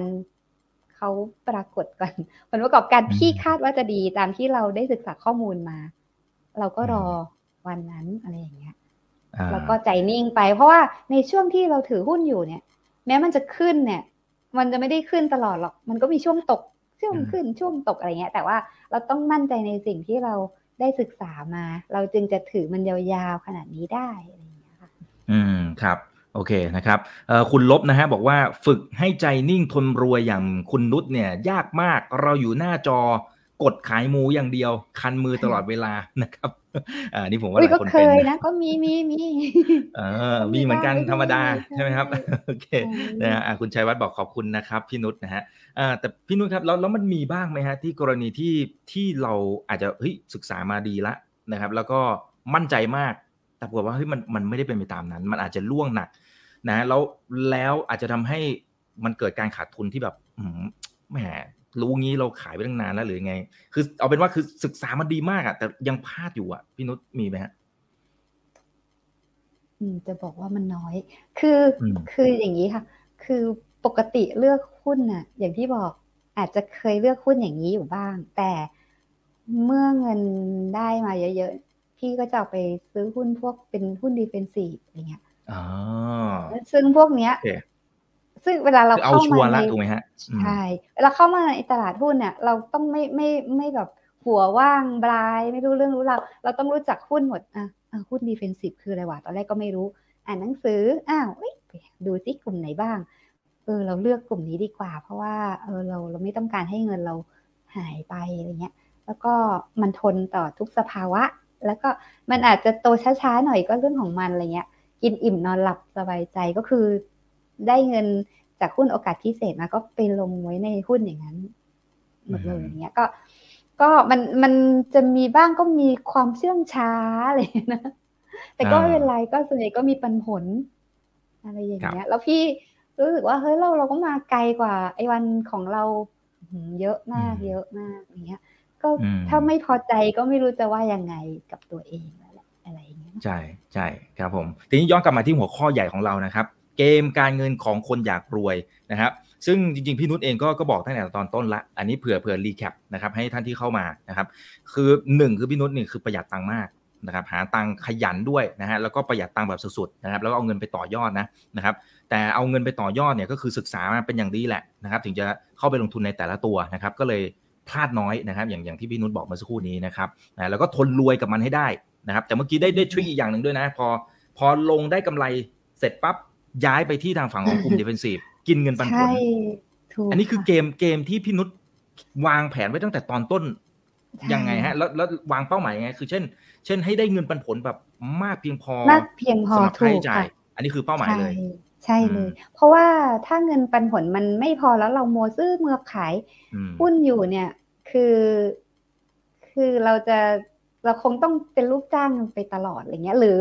หรือระยะยาวอืมพอเราเกษียณแล้วอะเงินบำนาญอะ ของราชการมันก็จะน้อยใช่ไหมเราก็อาจจะไม่ค่อยพอใช้หรืออะไรเงี้ย เรารู้สึกว่าถ้าเราอยากมีเงินให้มันเพียงพอ แล้วลูกก็สบายด้วยอะไรเงี้ย เราก็คงต้องเอาไปไว้ในหุ้นที่มันปลอดภัย แล้วก็ให้จำนวนของมันเนี่ย เพิ่มขึ้น เพิ่มขึ้น เพิ่มขึ้นเรื่อยๆค่ะอืมทีเนี้ยมไอ้เป้าหมายเนี้ยพี่ว่าจริง ๆ แล้วมันทำไม่ยาก เพราะว่าสิ่งที่เราคุมได้อะคือตัวเราเองล้วนๆพี่พี่มองว่าไม่ยากในที่นี้มันไม่ได้ยากสำหรับคนทั่วไปด้วยนะอืมจริงอืมอันนี้คือในรายเล็กรายน้อยย่อยๆทั่วไป เพราะว่า อย่างสมมุติว่าเราไปชอบยกตัวอย่างเดี๋ยวบุฟเฟ่ต์เขาจะว่าไหมแต่ว่ามันก็อย่างนั้นแหละเอาให้เห็นภาพอย่างอ่าใช่แล้วจะไปกินบุฟเฟ่ต์หรืออะไรอย่างเงี้ย คือถ้ามื้อหนึ่งคุณไปกินข้าวอิ่มแล้วแค่ห้าหกสิบบาทอะไรเงี้ยเนาะกับบุฟเฟ่หัวหนึ่งสามสี่ร้อยบาทอะไรเงี้ย บางทีอ้วนอีกกินไปก็เนาะแต่ว่ามันมันได้สิ่งที่ได้คือความสุขความหลากหลาย ความอะไรในมื้อเดียวแต่จริงๆแล้ว ถ้าเราแค่รู้จักรออะเราไม่จำเป็นต้องเอาของทุกอย่างมากินมันอยู่ในมื้อเดียวหรอก คือเออเดี๋ยววันนี้เรากินปลาอันนี้เราไปกินหมู อีกวันเราไปกินนู่นนี่แล้วแบบสิบวันผ่านไปกินได้เหมือนบุฟเฟ่ก็ก็โอเคนะ อะไรอย่างนี้แต่บุฟเฟ่เนี่ยเขาเสิร์ฟความเดี๋ยวนั้นทันทีให้เราได้ความหลากหลายอะไรเงี้ยมันก็จำเป็นต้องแพงอะเนาะแต่ทีเนี้ยถ้าเราคิดได้ว่าเฮ้ยเราประหยัดตรงเนี้ยมาแล้วก็สมมุติอะ ประหยัดได้มื้อละสองร้อยสี่ครั้งเนี่ยก็ปาเข้าไปแปดร้อยแล้วเนาะแปดร้อยเนี่ยโอ้เอาไปซื้อหุ้นได้เยอะเลยนะเนาะไม่ใช่น้อยแล้วหุ้น แล้วถ้าเราทำอย่างเงี้ย ไปเรื่อยๆเรื่อยๆเนี่ยหุ้นเราอะมันก็จะเพิ่มขึ้นเพิ่มขึ้นเพิ่มขึ้น เสมอแล้วก็พี่เคยเขียนบทความหนึ่งอะบทความที่ว่า เออเมื่อลบมีค่ามากกว่าศูนย์ก็คือว่า บางคนเนี่ย เวลาซื้อหุ้นมาแล้วหุ้นลบเนี่ย ทนไม่ได้ แต่ว่า ลืมคิดไปว่าถ้าเราไม่เอาเงินมาใส่ในหุ้นเนี่ย เราไม่มีโอกาสแม้ แต่จะถือหุ้นลบด้วยซ้ำเนี่ยไหมคะว่ามันหายไปกับอะไรแล้วก็ไม่รู้โดยที่เราไม่รู้เลยมันเป็นศูนย์เรื่องนานแล้ว แต่ว่าวันนั้นน่ะ เราเก็บมันไว้ มันไม่ได้หายไปแล้วเราก็เอามาสะสมหุ้นไว้เฮ้ย วันนี้มันอาจจะลงด้วยอะไรก็แล้วแต่สภาพ โควงโควิดมาหรืออะไรเงี้ย ก็อ่าแม้จะเลือกหุ้นดีแล้ว มันก็อาจจะตกลงไป ก็ก็ช่างมันก็ถือแล้วมันก็รับปันผลไปอะไรเงี้ยแต่ถ้าเทียบกับถ้าเราเอาไปใช้ฟุ่มเฟือยเนี่ย คือมันเป็นศูนย์ไปแล้วตั้งแต่ต้นเลยอะอืมอ๋อโอเค เก็ตละเข้าใจ แถมยังได้ถ้าเราเอาอย่างเงี้ยใช้วิธีนี้เป็นเรื่อยเงินปันผลมันจะมาเรื่อยๆอีกคือเราเหมือนกับว่าเราเสียสละความสุขระยะสั้นนะครับ แต่ว่าเราเราหวังผลความสุขระยะยาว อดทนกับมันตรงนี้ อืมอืมครับครับ โอเคนะฮะคุณประวิทย์บอกว่าในแง่คิดดีมากเลยนะนะครับคุณเลิศอริหรือเปล่าฮะคลิปทรงคุณค่านะครับนะฮะเออแล้วก็มีท่านหนึ่งนะครับบอกว่าอุ้ยนึกว่าพี่นุชคือคุณวิวันจินดานักร้องสมัยสามสิบกว่าปีก่อน อันนี้อ๋อคุณอุ้ยคุณอุ้ยอ๋อโอเคนะครับเขาบอกนึกว่านึกว่าดารามาร่วมสมัยเลยครับโอเคนะครับอ่าทีนี้ทีนี้พอพอใช้วิธีนี้สะสมไปเรื่อยๆเนี่ยคือพี่นุช ตั้งเป้าไหมครับ สมมติว่าประหยัดได้พันบาท สิ้นเดือนปั๊บซื้อหุ้นห้าตัว อันนี้อันนี้แค่ยกตัวอย่างนะครับ มันเป็นอย่างนี้ไหมฮะหรือหรือพี่นุชวางวางเกมอย่างไรอ๋อไม่ไม่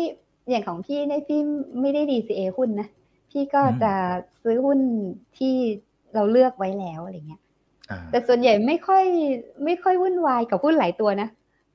เพราะว่าอาจจะเป็นคนก็ก็คิดช้าด้วยนะ แล้วก็ไม่ได้ขยันมาก เอาจริง ๆ แล้ว แต่เราจะขยันกับหุ้นที่เราถือเท่านั้น ดังนั้นเนี่ยเราก็ขี้เกียจไปแบบขี้เกียจไปลุ้นหุ้นตัวใหม่เรื่อยๆอะไรเงี้ย เราก็อาจจะอยู่กับหุ้นเดิมๆที่เรารู้จักมันอะไรอย่างเงี้ยก็ซื้อหุ้นเดิมไปอะไรอย่างเงี้ยค่ะ ก็ก็เลยไม่ค่อยเหนื่อยมากจริงๆถ้าถ้าจะขยันกว่านี้ก็อาจจะดีกว่านี้แต่ว่าแต่คือแต่เลือกมาดีแล้ว เลือกมาดีแล้วว่ามันคือหุ้นหุ้นที่ดี นะสมมติว่าเป็นหุ้น A นะฮะก็ก็ซื้ออย่างเงี้ยไปเรื่อยเก็บไปเรื่อยซื้อไปใช่กับเท่าที่มันยังไม่ได้แบบพื้นฐานกิจการมันไม่ได้เปลี่ยนอะไรอย่างเงี้ยก็ซื้อไปอันนี้อันนี้เป็นแนวความคิดของของ VI ตัวจริงเสียงจริงเลยนะครับ ที่ที่เราอยากเป็นเจ้าของกิจการนะฮะแล้วก็เก็บสะสมไปเรื่อยๆอะต้องบอกว่าก็แนวความคิดครูบาอาจารย์ทั้งทั้งหมดทั้งสิ้น เพราะว่าเราเข้ามาปุ๊บเรากระโดดเข้าไปแนว VI เลยอะไรเงี้ย ไม่ว่าจะอาจารย์ Warren ว่าเป็นอาจารย์ ดรนิเวศน์ คุณโจลูกอีสาน หรือคุณชายมโนภาสอาจารย์ ดรไพบูลย์มันนี่เขาคือ ตั้งแต่เรายังไม่รู้จักท่านในงานส่วนตัวเนี่ย แต่ Warren Buffett ยังไม่รู้จักเป็นงานส่วนตัวแต่ท่านอื่น ๆที่กล่าวมาก็หลังๆได้ได้ไปช่วยงานสมาคมอะไรเงี้ยก็ก็พอมีโอกาสรู้จักแต่ว่า ณตอนนั้นที่เรายังไม่รู้จักใครเลยอะคือทุกๆท่านเนี่ย เราเชิญมาไว้ในใจหมดเลย คือมาเป็นอาจารย์ของเราอยู่ในใจ ซึ่งเวลาที่หุ้นตกหรืออะไรก็แล้วแต่คำสอนของทุก ๆ ท่านที่เราได้อ่านเจอที่เราได้ฟังคลิปเสมอเนี่ยก็จะลอยเข้ามา ก็คือเป็นข้อเตือนใจที่ดีมากๆค่ะครับพี่นุชยกตัวอย่างยกตัวอย่างข้อคิดที่เรียนรู้จากอาจารย์ เอาเอารวมๆก็ได้นะครับ เพราะว่าเราเราเราไม่ได้คุยกันแบบเตรียมกันมาก่อนนะฮะอ่าเอาแบบสดๆเลยว่าข้อคิด ที่ที่ได้เรียนรู้จากอาจารย์แต่ละท่านที่พี่นุชยึดถืออะโดยเฉพาะช่วงไหนที่มันโหตลาดมันตกหนักมาก ซึ่งซึ่งมันมีหลายครั้งอะทั้งโควิดเนี่ยก็เห็นภาพ หรือแม้กระทั่งต้นปีนี้ก็ก็หลาย ๆ ตัวก็ลงมาแรงนะครับสมมุติสภาพมันโหมันมันแย่มากๆที่พี่นุชบอกว่าคำสอนของครูบาอาจารย์มันเข้ามาทั้งหมดเลย พอจะยกตัวอย่างได้ไหมครับ นี่หลายคนบอกชอบไมซ์เซ็ตของพี่นุชมากนะชอบฟังมากค่ะ โอเคอืมเดี๋ยวก่อนนะอ่าเออก็นั่นแหละจง กล้าเมื่อคนอื่นกลัวอะไรอย่างเงี้ยอืมอืมอืมแล้วก็ แล้วก็ ถ้าเราเลือกมันดีแต่ต้นเนี่ย เออกิจการเนี่ย คือเราอย่าไปมองว่าทุกอย่างมันจะต้องเลิศไปหมด คือในช่วงที่ยากลำบาก บริษัทต่างๆ หลาย ๆ บริษัทก็มีภาวะยากลำบากด้วย บางทีหุ้นเขาก็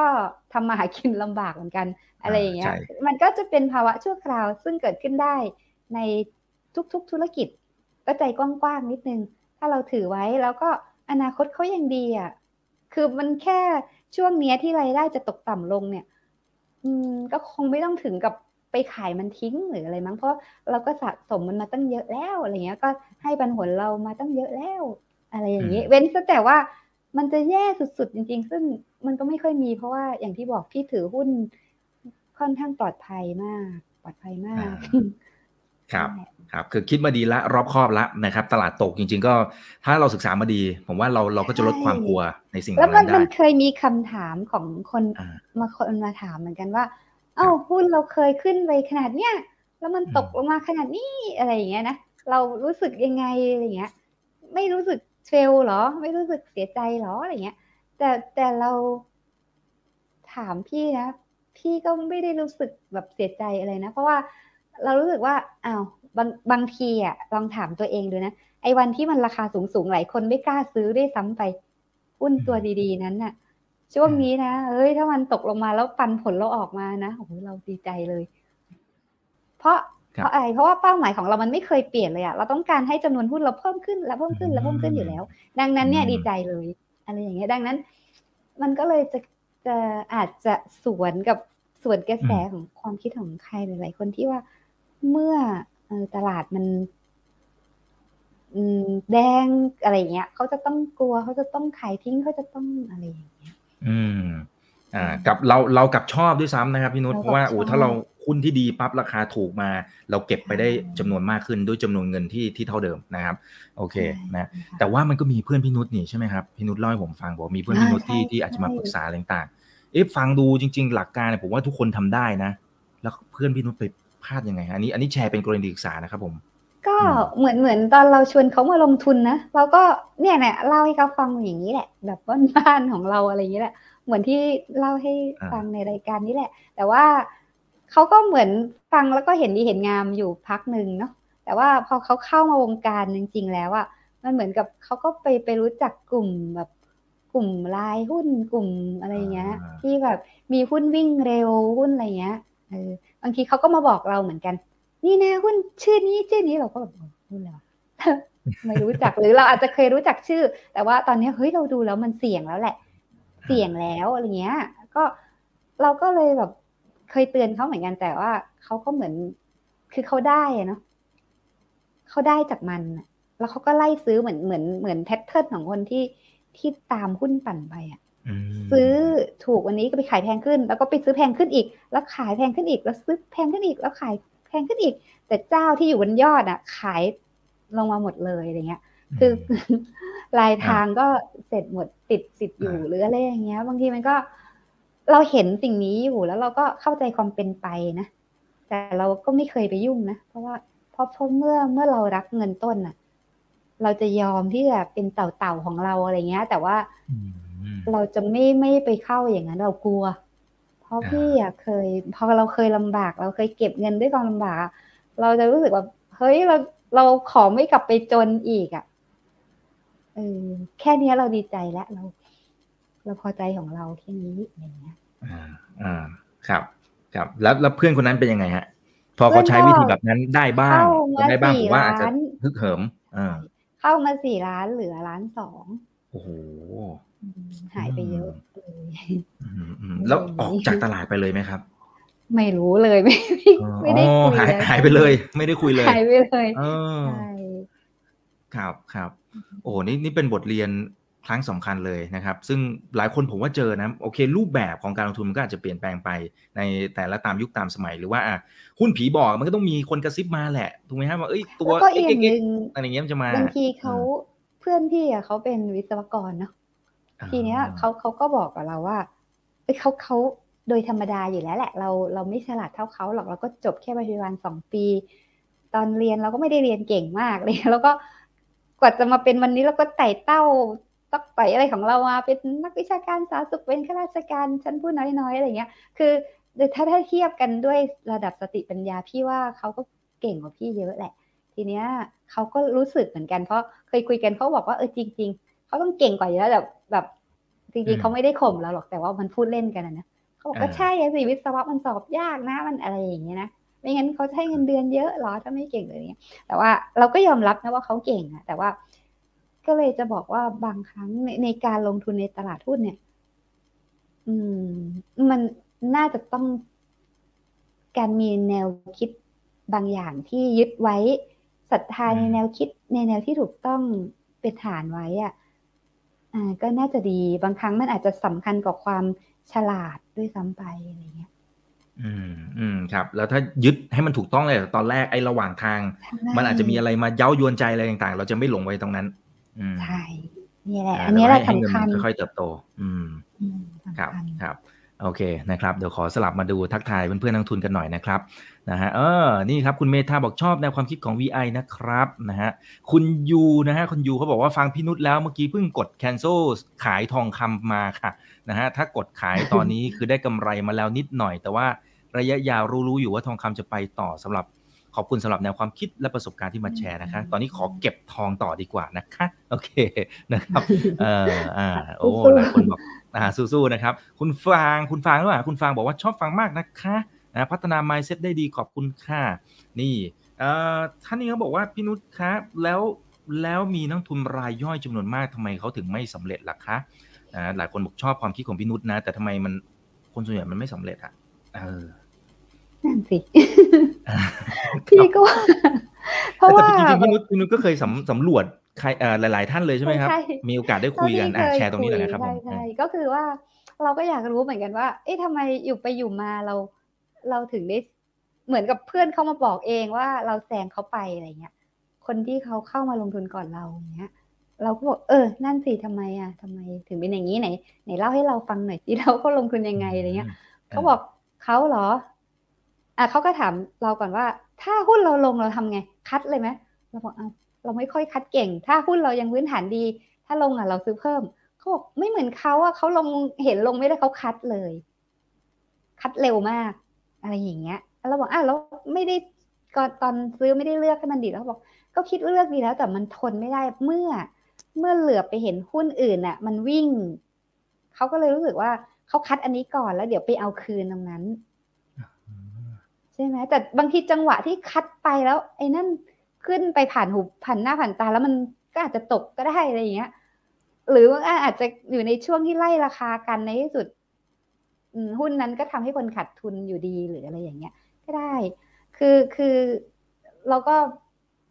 พี่พี่ไม่ได้เก่งนะแต่ว่า พี่รู้สึกว่าเหมือนเหมือนเวลาเราเข้าไปทำข้อสอบอย่างเงี้ย เราเข้าไปนั่งสอบ ตอนตอนพี่จะเปลี่ยนตำแหน่งจากพยาบาลสองปีไปเป็นนักวิชาการสาธารณสุขพี่ต้องไปสอบกอพอนะ แล้วก็มีคนบอกว่าเนี่ยเข้าไปห้องสอบกอพอนะไม่ได้นั่งสลับเลขด้วย เหลือบได้แลได้อะไรอย่างเงี้ยนะเราก็แบบเฮ้ยเหรอแล้วเราก็มีคำถามกับตัวเองว่า คนที่เขาจะไปมองของคนอื่นเนี่ยเขารู้ได้ไงว่าคนอื่นน่ะมันเก่งเออเออ ในข้อที่เราไม่แน่ใจอะ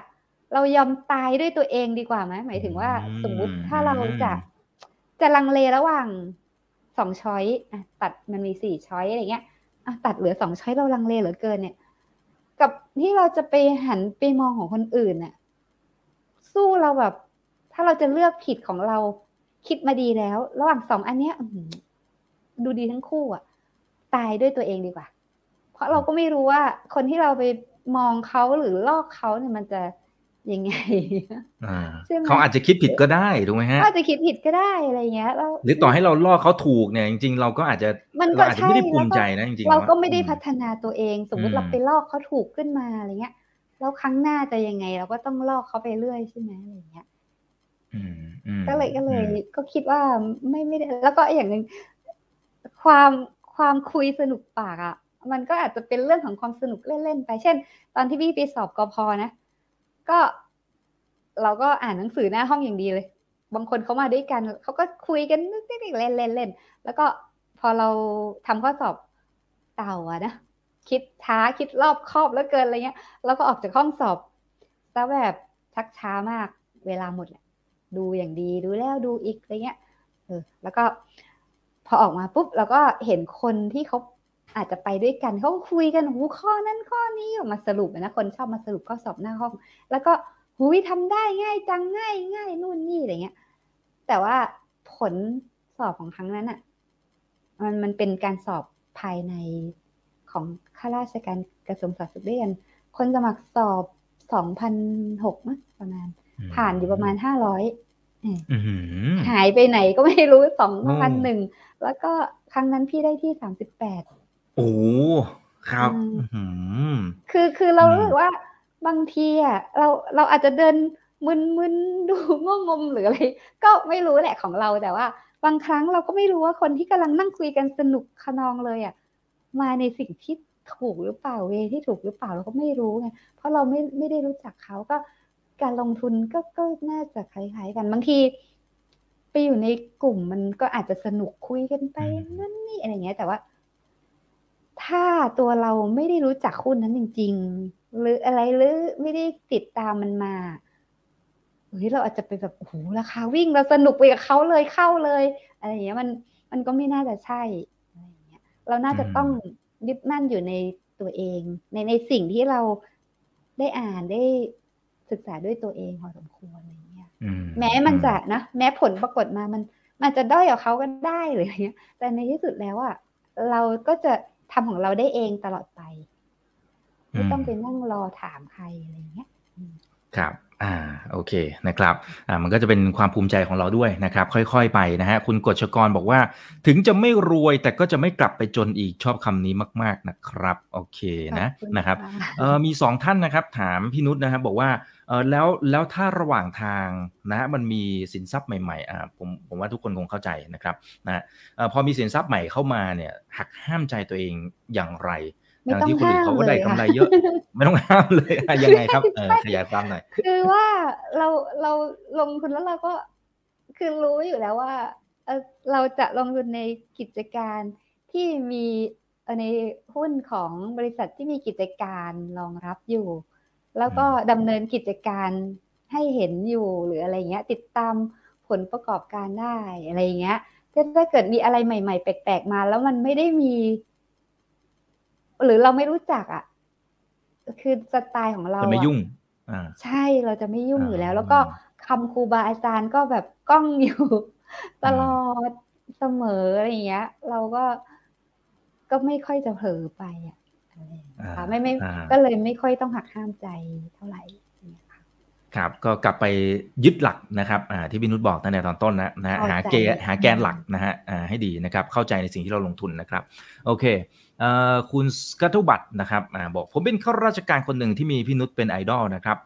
รอวันหนึ่งที่จะเกษียณก่อน 60 เหมือนกันนะครับโอเคเอ่อมีมีมีหลายท่านที่เป็นราชการนะฮะวันนี้เข้ามาเยอะเหมือนกันนะครับนี่หลายท่านก็บอกว่า ตอนนี้เขาบอกว่าเงินเดือนน้อยอะพี่นุชถ้าเงินเดือนน้อยเนี่ยเออถ้าเงินเดือนน้อยเนี่ยทำยังไง ให้มันมีอิสรภาพทางการเงินอ้าวคุณคุณเอคุณโซนะครับ อ่าอย่างนี้คือ เคยเขียนบทความหนึ่งตั้งชื่อมันว่า ด้อยโอกาสหรือละทิ้งโอกาส แน่ใจเหรอว่าคนเงินเดือนน้อยอะทำเงินเหลือไม่ได้ แน่ใจหรือว่าคนเงินเดือนมากอะจะต้องทำเงินเหลือได้มากกว่า อันนั้นมันคือเทียบบัญญัติไตรยางค์ใช่ไหมแต่ในชีวิตจริงอะมันไม่ค่อยใช่อย่างนั้นหรอกพอคนมีเงินเยอะๆอะบางทีเขาก็มีไม่เหลือมาตรฐานการครองชีพสูง ของเขาขึ้นเรื่อยๆ ซึ่งมันก็โดยชอบทำที่เขาจะทำแหละเนอะมันก็หาได้เยอะอะไรเงี้ย แต่ว่าในที่สุดแล้วมันมันก็อยู่ที่ว่า คนบางส่วนก็อาจจะเก็บไปออมไว้แล้วถึงจะใช้ แต่คนบางส่วนเนี่ยเราก็เห็นอยู่เยอะแยะเหมือนกันที่ไม่ได้ออมหรอกเอาไปใช้หมดอะไรเงี้ย คือได้สองหมื่นเก็บห้าพัน แต่สะสมไปเรื่อยๆอย่างขยันขันแข็งแล้วก็ไปลงทุนในหุ้นถูกตัวเผื่อเราอาจจะมีโอกาสบางอย่างที่ไปเจอหุ้นพลิกชีวิตของเราอะไรเงี้ยก็ได้ หรือไม่พลิกแต่ว่ามันก็ทำให้เงินเราโตได้บ้างอะไรเงี้ย แต่ว่าเราก็ต้องขยันเนาะแต่ว่ากับหาได้แสนหนึ่งใช้เก้าหมื่นอะไรอย่างเงี้ยคือระยะยาวอะนะมันมันคนที่คนที่เงินเดือนน้อยมันก็สามารถที่จะ ที่จะมั่นคงได้นะหรือเปล่านะแล้วก็อย่างที่บอกว่าเอาไปสะสมที่ที่อยากจริง ๆ DCA เนี่ย อาจจะไม่ใช่วิธีการที่ดีที่สุดหลายคนบอกบอกว่า อะไรอะต้องไปซื้อหุ้นในช่วงที่ เดี๋ยวถูกเดี๋ยวแพงคือเลือกไม่ได้จับจังหวะตลาดไม่ได้ แต่จริงๆแล้วอะก็อยากจะบอกว่าตั้งแต่ลงทุนมาก็ไม่เคยจับจังหวะตลาดเลย ถ้าให้และถ้าให้ไปจับก็คิดว่าจับไม่ได้เหมือนกัน ก็อาจจะจับได้บ้างนานๆครั้งอะไรเงี้ย แต่ว่าไม่ไม่ไม่อะไม่น่าจะทำได้ดี ทีเนี้ย แล้วก็สู้ให้วินัยมันมาช่วย ซื้อซื้อมันไปทุกทุกเดือน แล้วก็ในช่วงที่หุ้นตกเนี่ย คนที่ DCA น่าจะดีใจเนาะเพราะว่าจำนวนเงินเท่าเดิมอะซื้อหุ้นได้มากขึ้นน่ะเนาะก็น่าจะดีใจแต่ว่ากลายเป็นว่าอ้าวคนพอร์ต DCA ไปคัด ขาดทุนไปกับเขาด้วยอะไรเงี้ย เพื่อนก็มีตั้งหลายคน DCA อยู่ดีๆ ก็อยู่ๆก็คัดไปกับเขาด้วย ถามว่าเกิดอะไรขึ้นเขาบอกว่าเผื่อเขาจะเอาไอ้เงินที่คัดไปแล้วเนี่ยนะกลับไปซื้อหุ้นที่ถูกลงอะไรเงี้ยแต่หลายครั้งเนี่ยคุณจับจังหวะตลาดหลายๆครั้งมันไม่ได้ถูกลงเนี่ยมันกลับขึ้น แล้วยิ่งยุคเนี้ยพี่มองว่าความผันผวนเนี่ย มันรุนแรงกว่าสมัยก่อน สมัยที่เรายังไม่มีอินเทอร์เน็ต แต่แต่ตอนนั้นพี่ก็ยังไม่ได้ลงทุนนะแต่เราเดาได้เราเราเราอ่านประวัติของของการลงทุนอะไรมา แล้วก็รู้ว่าไอ้ช่วงที่เขาคีย์กันในแบบยากๆอะข้อมูลข่าวสารก็ไม่เร็วขนาดนี้อะความผันผวนมันก็จะไม่รุนแรงเท่านี้ แต่ตอนเนี้ยเมื่อโลกมันเปลี่ยนเทคโนโลยีมันรวดเร็วเนี่ยโหความผันผวนมันจะยิ่งเร็วมาก ต่อให้หุ้นที่มันแย่ที่สุดตลาดในภาวะที่มันแย่ที่สุด มันก็ยังมีการขึ้นลงลงขึ้นอยู่รายวันอะไรเงี้ย ซึ่งแน่ใจหรอว่าไอ้ DCA ที่เราขายทิ้งไปอะ ในที่สุดคุณจะไปซื้อได้มันถูกลงหรืออะไรเงี้ยมันก็มันก็ไม่แน่ ใช่ไหมเผลอๆไอ้คัดน่ะมันเสียเงินไปจริงด้วยซ้ำแล้วเงินที่เราอุตส่าห์เออเก็บมากว่ามันจะใช่ก็กลับกว่ามันจะกลับมาได้เท่าเดิมอะมันนานเนาะแต่ถ้าเกิดว่าเราทิ้งมันไว้ในพอร์ตอย่างนั้นนะเวลาราคามันกลับมา เราไม่ต้องทำเงินกลับมาได้ออกไหมเราไม่ต้องเติมเงินใส่ไปมันจึงจะเท่าเดิม คือหุ้นที่เราถืออยู่ราคาตกปุ๊บเราไม่ต้องทำอะไร ถือไว้ เวลามันเด้งกลับขึ้นมา ราคามันก็กลับขึ้นมา เลย โดยที่เราไม่ต้องทำอะไรแต่ถ้าเราอะ คัดมันไปจริงๆแล้วอะนั่นแหละเงินหายจริงเงินมาเติมใช่ต้องหาเงินกลับมาเติมให้มันเท่าเดิมนะแล้วเมื่อไหร่มันจะโตไปไหนในสำหรับคนที่เงินน้อยๆ อะไรอย่างเงี้ยอืมครับ แล้วก็ข้อดีของ DCA อย่างหนึ่งก็คือ เอ่อถ้าถ้าคนที่ยังไม่ได้ลงทุนในหุ้นนะเขาจะมีข้อกำหนดว่าเราต้องซื้อหุ้นครั้งละหนึ่งร้อยหุ้นขึ้นไป ถ้าเราซื้อขายเองนะแต่ว่าหุ้นบางตัวมันก็ราคาสูงอะ่ะ จะซื้อหนึ่งร้อยหุ้นเนี่ยก็ใช้เงินแบบยิ่งคนเงินน้อยๆเนี่ย บางทีหลายพันเราก็ไม่มีตังค์ซื้อใช่ไหมแต่หุ้นพอร์ต DCA เนี่ยเขาจะเอาเงินของเราไปซื้อหุ้นตามสัดส่วนเงินของเราแหละ ซื้อเล็กซื้อน้อยแค่ไหนเราก็ซื้อได้อะไรเงี้ยอ่าครับโอเคนะครับอ่าแต่ต้องเป็นหุ้นที่ดีนะครับ ต้องต้องศึกษามาดีก่อนนะถึงจะท้ายวิธีนี้นะถ้าเราเลือกเองไม่เป็นก็ไปกองทุนรวมเลย เดี๋ยวนี้ผู้จัดการกองทุนเก่งเยอะค่ะอ่าครับโอเคอู้นี่เผื่อแป๊บเดียวชั่วโมงหนึ่งแล้วนะครับพี่นุชวางเป้าหมายได้ผลตอบแทนจากเงินปันผลสักกี่เปอร์เซ็นต์ต่อปีคะพอจะให้ไอเดียได้ไหมคะเออ กี่เปอร์เซ็นต์ต่อปี จริง ๆ หุ้นที่ถือเนี่ย มีหุ้นที่ปันผลน้อยก็มีเปอร์เซ็นต์ปันผลมันน้อย แต่ว่ามันเป็นหุ้นที่ดีแล้วก็เติบโตมั่นคงหน่อยนะหุ้นที่ปันผลเยอะก็มีอะไรอย่างเงี้ย คือ ไม่ก็ไม่ได้ถึงกับวางเป็นเปอร์เซ็นต์ที่แน่นอนแต่เพียงพอแน่ ๆ อะไรอย่างเงี้ย แล้วก็จำนวนหุ้นก็จะเพิ่มขึ้นเรื่อยๆ เพราะว่าปันผลมาก็เอาไปซื้อมันเพิ่มซื้อมันเพิ่ม แล้วแต่ว่าช่วงนี้จะซื้อตัวไหนเพิ่ม อาจจะซื้อตัวที่ปันผลน้อยก็ได้ อะไรเงี้ย หรือ หรือจะมีหุ้นบางตัวที่เราซื้อเพื่อไว้ขายก็มีนะ คือคือไม่ใช่ไม่ใช่ว่าแบบถือยาวตลอด แต่ขายในที่นี้ก็อย่างอย่างที่เล่าตัวอย่างที่ผ่านมา ว่าเราไม่ใช่แบบซื้อขายรายวันอะไรเงี้ยอืมเราก็คืออาจจะถือแล้วก็ รับปันผลมันไปด้วยนะตั้งหลายปีกว่าเราจะขายอะไรเงี้ย รอให้แบบมันเติบโตไปตามที่เราคาดอะตามที่ผลประกอบการเขาจะดีในช่วงนั้น หรืออะไรอย่างเงี้ยค่ะก็ต้องรอคอยมันนิดนึงอย่างนั้นก็มีครับอ่าต้องอดทนรอให้เป็นนะครับ คุณเอกชัยบอกเห็นพี่นุชไปปั่นจักรยานแล้วชิลมากครับ อยากใช้ชีวิตแบบนี้บ้างนะครับอ่าส่งยิ้มมานะฮะโอเค เออนี่ครับ จริงๆ FC พี่อะดีนะ เขาน่ารัก คือคือแบบว่าน่ารักน่ารักคือปกติอะพี่เป็นคน introvert มาก แล้วก็พอพอมาใช้ Facebook แล้วมาลงทุนในหุ้นแล้วเราพยายามเขียนบทความเนี่ย เราได้สื่อสารกับคนมากขึ้นคือจริงๆไม่ใช่พื้นนิสัยของเราเลยนะแต่เรารู้สึกว่าเราได้สื่อสารกับคนที่เป็นบวกเยอะ แล้วก็เขาอะส่วนใหญ่เป็นคนที่เอื้อต่อการพัฒนาอยู่ในตัวเองอยู่แล้ว บางทีเขาอ่านบทความที่เขาบอกว่าเฮ้ยมันดีนะเนี่ยแต่จริงๆไม่ใช่หรอกเท่าอ่านแล้วเขารู้สึกดีอะก็เพราะว่าตัวเขาเองอะเอื้อต่อการพัฒนาอยู่แล้ว แล้วกลุ่มเนี้ย ถ้าเขาลงมือทำจริงจังเนี่ย หลาย ๆ คนก็มารายงานผลว่าเขาทำได้ดี คือมันไม่ได้เกิดจากเราหรอกเราอาจจะแค่สะกิดนิดนึงแต่ว่า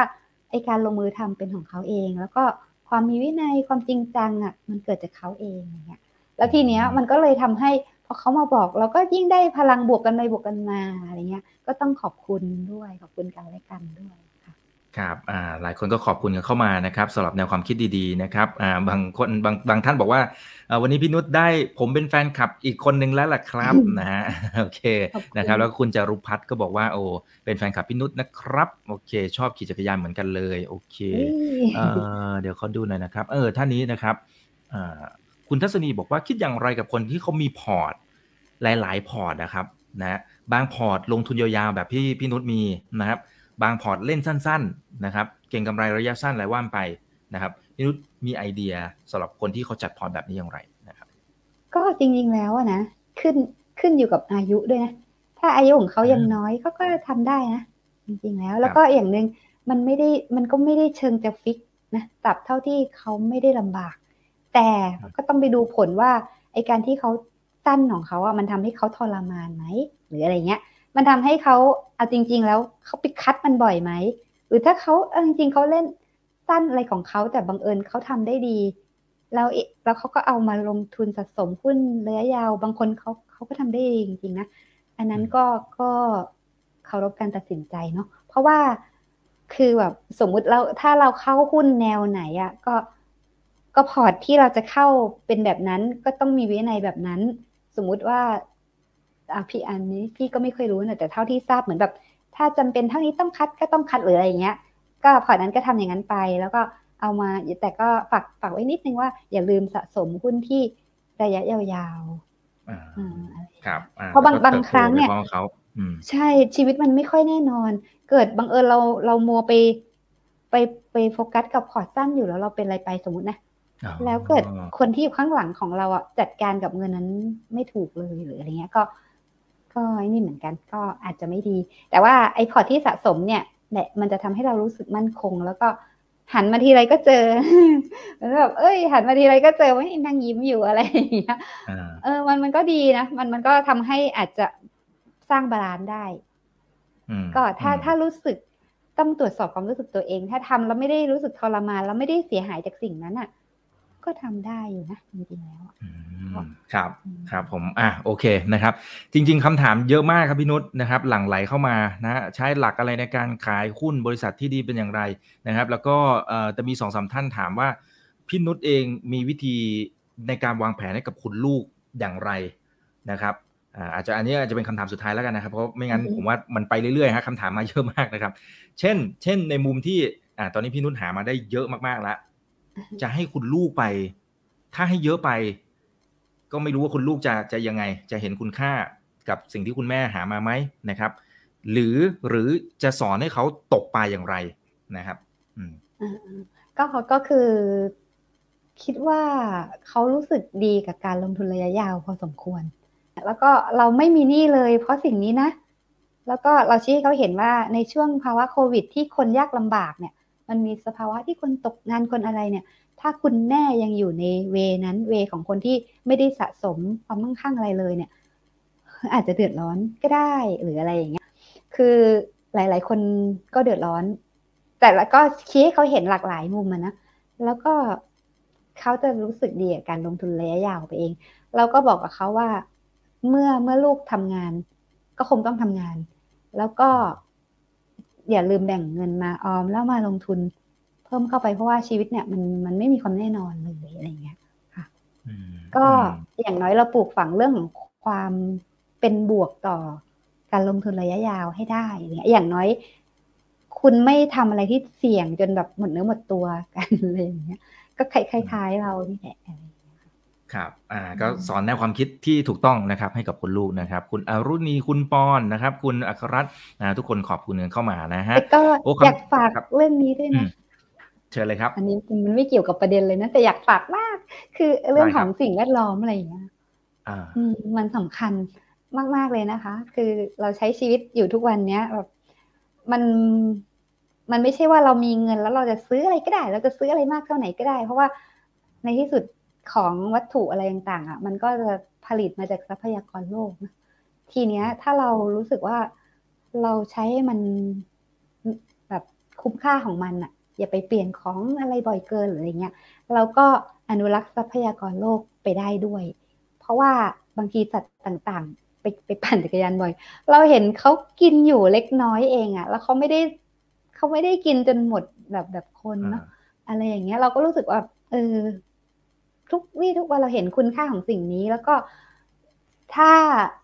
สะสะสมความมั่งคั่งให้ลูกอะ่ะ บางทีมันทำอะไรไม่ได้ ถ้าสิ่งแวดล้อมมันเสียไปแล้ว เราก็พยายามส่งต่อโลก โลกที่มันยังมีทรัพยากรเยอะอยู่ให้ลูกด้วยอะไรเงี้ย balance ชีวิตให้เขาไม่ใช่ว่าไปมีเงินอย่างเดียว แต่ว่าทรัพยากรมันหมดไปแล้วอะในวันหนึ่งมันก็ซื้ออะไรไม่ได้อะไรอย่างเงี้ยค่ะ แล้วก็สุขภาพด้วยสุขภาพก็สำคัญอยู่ค่ะจริงครับจริงครับอ่าต้องดูควบคู่กันไปเงินสำคัญไหมสำคัญนะครับ แต่ไม่ใช่สิ่งที่สำคัญมากที่สุดในชีวิตของเรานะครับ ต้องดูหลาย ๆ อย่างด้วยนะครับ คุณนัทธาบอกว่าขอบคุณมากเลยนะครับกำลังหดหูใจอยู่พอดีพอได้มาฟังพี่นุชรู้สึกมีกำลังใจขึ้นเยอะเลยนะครับ โอ้นี่โอ้ยหลายคนขอบคุณมากเลยนะครับนะคุณธนกรบอกน่ารักมากฟังแล้วมีความสุขนะ โอเค คุณพันิพานะครับ ติดตามพี่นุชตลอดได้วิชาชีวิตมากมายเลยค่ะ โอ้ย คนขอบคุณเยอะมากพี่นุชนะฮะผมคงไล่คงอ่านให้ได้ไม่หมดแล้วนะฮะคือคือมันอยากบอกว่านั่นแหละค่ะ ขอบคุณกันและกันจริง ๆ เพราะว่าเพื่อนๆใน Facebook เข้ามาแล้วแบบมันทำให้เราได้เรียนรู้หลาย ๆ อย่าง แล้วก็เราได้ค้นพบพลังบวกจากตัวเขาเยอะมาก ก็ขอบคุณกันแล้วกันค่ะครับ แล้วพี่นุชฝากทิ้งท้ายและให้กำลังใจกับหลาย ๆ คนเลยนะครับ จะน้องๆ คนรุ่นใหม่ก็ได้นะครับ ที่ที่อาจจะเพิ่งเจ็บตัวกันมานะครับอ่าหรือคนที่ใช้ชีวิตในทุกวันนี้ ข้าวของอะไรก็แพงกันไปหมด มันบางทีมันท้อเหมือนกันนะฮะอ่าเชิญเลยครับก็นั่นแหละค่ะ ก็คิดให้มันเป็นเกมเหมือนเหมือนชื่อตอนตอนนี้เกมการเงินของคนอยากจะรวย วันนี้เรายังไม่รวยก็ได้ แต่ว่าเฮ้ยทุกครั้งที่เราประหยัดเงินได้แล้วเรามีแต้มเนี่ยลองลองสร้างสิ่งนี้ขึ้นมา จับมันจากในชีวิตประจำวันเนี่ยเดี๋ยวมีเรื่องหนึ่งลืมพูดพูดซะหน่อยนะอีกอีกนิดได้ได้ครับเอาเลยครับก็อย่างอย่างเช่น อย่างเช่น ถ้าถ้าพี่จะเล่นเป็นเกมเนี่ยก็อย่างเช่นลองกองอย่างเงี้ย เออเราเราหยิบอยู่ตะกร้าข้างๆอะ เป็นพวงสวยเลยแล้วมันก็ราคาแพงไงใช่แล้วหมุนไปหมุนมาปุ๊บร่วงแม่ค้าก็หยิบเอาเอลองกองที่ร่วงอะไปใส่ตะกร้าข้างๆลูกร่วงร่วงแล้วมันก็ราคาถูกลงเดี๋ยวนั้นทันทีเนี่ยคือ เป็นพี่อะพี่ก็จะไม่ได้ซื้อไอ้ลองกองพวงหรอกก็คือเราก็ทำใจกินลองกองที่มันแบบ ไม่สวยหน่อยก็ได้ แต่มันก็ถูกลงอะไรอย่างเงี้ยเนาะแล้วก็หรือกุ้งเนี่ย กุ้งนี่ยกตัวอย่างบ่อยก็คืออาโทปอดเหมือนกันถ้าเรียนชีววิทยามา เอาไปย่างนี่กลิ่นเดียวกันหมดเลยตะคงตะขากลิ่นก็จะคล้ายๆกันนั้งทีเนี้ย อืม คือมันกุ้งเนี่ยไม่ว่าไซส์เล็กไซส์ใหญ่เราเราไปย่างเราจะได้เป็นกุ้งเผา มันจะได้กลิ่นกุ้งเผานั่นแหละ คือถ้าเราซื้อตัวเล็กหน่อยอะมันก็ราคาถูกลงกว่ามากนะแล้วมันก็ เออ ก็กินอร่อยเหมือนกัน มันอาจจะแกะยากนิดนึงแต่ว่าไม่เป็นไรหรอกเราก็แกะมันไป แล้วก็คิดว่าไอ้เงินส่วนที่มันเหลือจากกุ้งโลละแพงๆอะนั่นแหละเอาไปลงทุน อันนี้ได้แต้มก็คือทุกๆวันในชีวิตประจำวันอะลองมองหาสิ่งเหล่านี้อยู่ ลองหากันเล่นกับลูก เล่นกับเพื่อน เล่นกับคู่สมรสอะไรเงี้ย ก็หากันไปแล้วในที่สุดเนี่ยมันจะเริ่มสนุกมันจะไม่รันทดหรอกจริง อืม มันก็สนุกได้นะพี่พี่สนุกเสมออืมใช่คือมันก็ของดีเหมือนกันแหละนะฮะพูดถึงนะครับมันอาจจะไม่ได้ต่างกันมากซะด้วยซ้ำนะครับแต่ราคาเนี่ยมันมันประหยัดลงไปเยอะเลยนะแล้วเก็บหอมรอมริบเก็บแต้มไปเรื่อยไปลงทุนให้มันต่อยอดไปนะครับอ่าโอเคนะครับเอ่อแล้วใช้ชีวิตยังไงให้มีให้มีความสุขครับพี่นุชอะเชิญเลยครับเพราะทุกคนหลายคนบอกว่าเห็นรอยยิ้มของพี่นุชแล้วมีความสุขตามไปด้วยนะครับ เออใช้ชีวิตได้มีความสุขก็ ก็ เออจริงๆแล้วอะรู้จักตัวเองอะดีที่สุดเลย รู้จักตัวเองแล้วก็มันมันอย่างที่บอกว่าคนหลาย ๆ คนเนี่ย จะมีความสุขจากการได้ควบคุม ลองไปลองไปประเมินตัวเองดู แต่ว่าคนส่วนหนึ่งอะชอบไปควบคุมคนอื่น เหมือนกับ เอ้ย ควบคุมคนนี้ได้ควบคุมคนนั้นได้ แล้วฉันมีความสุขควบคุมสถานการณ์ แต่จริง ๆ แล้วอะ มันไม่โอเคหรอก ในที่สุดแล้วมันมันคุมยาก คุมสิ่งอื่น คุมอย่างอื่นมันยาก แล้วเราก็มีโอกาสจะผิดหวังสูง เพราะว่ามันเหมือนเราหวังผิดเนี่ยเพราะว่ามันคุมยาก แต่ถ้าเมื่อใดก็ตามที่เรามีความสุขเอกแค่การเราควบคุมตัวเองได้เนี่ยมันมันมันสุขจริงอะเราไม่ต้องไปหาอะไรจากข้างนอกแล้วอะแค่เรารู้สึกว่าเออวันเนี้ยเอ้ยเราละกิเลสตัวนี้ได้นะเอ้ยวันนี้เรามีสติตรงนี้นะ เนี่ยเรามีความสุขแล้วอะนะนะถ้าเป็นพี่นะ เราก็ไม่รู้ว่าคนอื่นเป็นยังไง ก็ก็พอใจแล้วแค่เนี้ยค่ะ แล้วลองทำดูจริง ๆ แล้วก็ในในความเป็นจริงแล้วอะ่ะมันมันคำโบราณที่บอกว่า เออ ร่างกายเรามันก็แค่เท่าเท่าเท่าเท่าโลงอะไรเงี้ย คือรอบตัวเราอืมจะร้อนจะหนาวจะเย็นจะอะไรมันก็แค่แบบ สิ่งที่มันกระทบ เนี่ย อยู่กับตัวเล็กๆน้อยๆแค่นี้แหละ คือ ก็คือรับรู้มันแค่แค่กับตัวเนี่ย ร้อนก็ไปเข้าร่ม จะหนาวเกินก็เอาเสื้อกันหนาวมาใส่ คือแค่นี้แหละ คือดูแลให้ตัวเองอะ่ะแบบไม่ได้เดือดร้อนจากจากสภาพแวดล้อมเกินไปนักในสิ่งที่เราดูแลตัวเราเองได้ แล้วก็พอเรารู้จักตัวเองดีอะมันก็มันก็มันก็จะสงบ ความสงบเนี่ยแหละมันมันที่สุดแล้วก็อย่างหนึ่งไอ้ภาวะอารมณ์เนี่ย จริงๆแล้วอารมณ์พื้นฐานของเราเนี่ย มันคืออารมณ์เรียบๆกลางๆ แต่คนนะไม่รู้จักอารมณ์นี้ คนน่ะชอบความสุข แล้วขั้วตรงข้ามของมันก็คือความทุกข์ทีนี้หลาย ๆ คนก็เลยพอไม่สุข ก็ทุกข์ซะเลย ใช่ไหมต้องหาสักอารมณ์หนึ่งมาเติมอะจริง ๆ แล้ว ก็อยู่เฉยๆก็ได้อยู่อยู่เฉยๆไม่ต้องไม่ต้องรู้สึกอะไรมากก็ได้แค่รู้ว่า เฮ้ย ก็เนี่ย ก็ก็เนี่ยเรานอนอยู่เราทำอะไรอยู่ เราเดินไปอย่างพี่พี่ก็ไปปั่นจักรยานพี่ก็ได้ยินเสียงนกเสียงอะไรอย่างเงี้ย ก็ ก็โอเคนะก็อยู่กับไม่ปัจจุบันไม่ต้องใช่ไม่ต้องไปทุกข์ไปสุขอะไรมาก แล้วก็อารมณ์ที่มันว่างๆอยู่นั่นแหละ มันคืออารมณ์พื้นฐาน มันไม่ใช่ความเบื่อหน่าย หรือเหงาหรืออะไรเลย ดีเนี้ยถ้าคุณรู้จักสิ่งนี้แล้ว คุณก็ไม่ต้องไปหาอะไรมาแก้เบื่อนึกออกไหมบางคนต้องหานู่นหานี่หานั่นหาวัตถุต่างๆมาเพื่อแก้ไอความเบื่อ ความเหงาอะไรได้จริง ๆ แล้วมันไม่ใช่หรอก จริง ๆ แล้วถ้าเรารู้จักตัวเองแล้วเราก็รู้จักอยู่กับตัวเองให้ได้ เราจะตัดไอ้พวกแบบความต้องไปขวนขวายหาอะไรเยอะเลย แล้วก็ผลพลอยได้ของมันก็คือประหยัดได้จริง ๆ โดยที่ประหยัดเหมือนที่พี่บอกอะว่า ประหยัดโดยเราไม่ได้รู้สึกทุกข์ร้อนรันทดเลยเพราะเราไม่ได้ต้องการวัตถุมา มาทำให้เรามีความสุข เรามีความสุขจากตัวเองแล้วอะอืมครับ โอ้ ผมว่าหลาย ๆ ท่านก็ฟังแล้วก็จะมีความสุขตามไปด้วยนะครับ คุณลูกปลานะครับ คุณโอ้คุณสมชายบอกว่าขอฟังสามชั่วโมงนะฮะ ก็ฟังได้นะครับ ฟังพี่นุชนะครับนะคุณจันเพนคุณสุรัตน์นะครับ ขอบคุณทุกท่านเลยนะครับ คนส่งเข้ามาเยอะมากครับพี่นุชนะฮะเอ่อ พี่ทำให้ผมรู้จักคำว่ารอนะฮะฟังแล้วได้ทั้งเกมการเงินเกมชีวิตที่มีความสุขอันนี้ผมพูดรวมๆเลยนะครับ ขอบคุณทุกท่านที่ติดตามชมกันด้วยนะครับ วันนี้ขอบคุณครับพี่นุชครับ ขอบคุณนะคะ ขอบคุณน้องอีกแล้วก็ขอบคุณทุกท่านด้วยค่ะครับผมเป็นแรงบันดาลใจดีๆนะครับให้กับพวกเราทุกๆคนเลยนะครับ ฝากกดไลค์กดแชร์กันเยอะๆเลยนะครับ ยังอยู่ด้วยกัน 1,600 ท่านนะครับ ก็ขอบคุณมากนะครับ YouTube อย่าลืม Subscribe กันด้วยนะครับ นี่คือไรนาวบายอีกบรรพททุกเรื่องที่นักทุนต้องรู้ครับ วันนี้สวัสดีครับ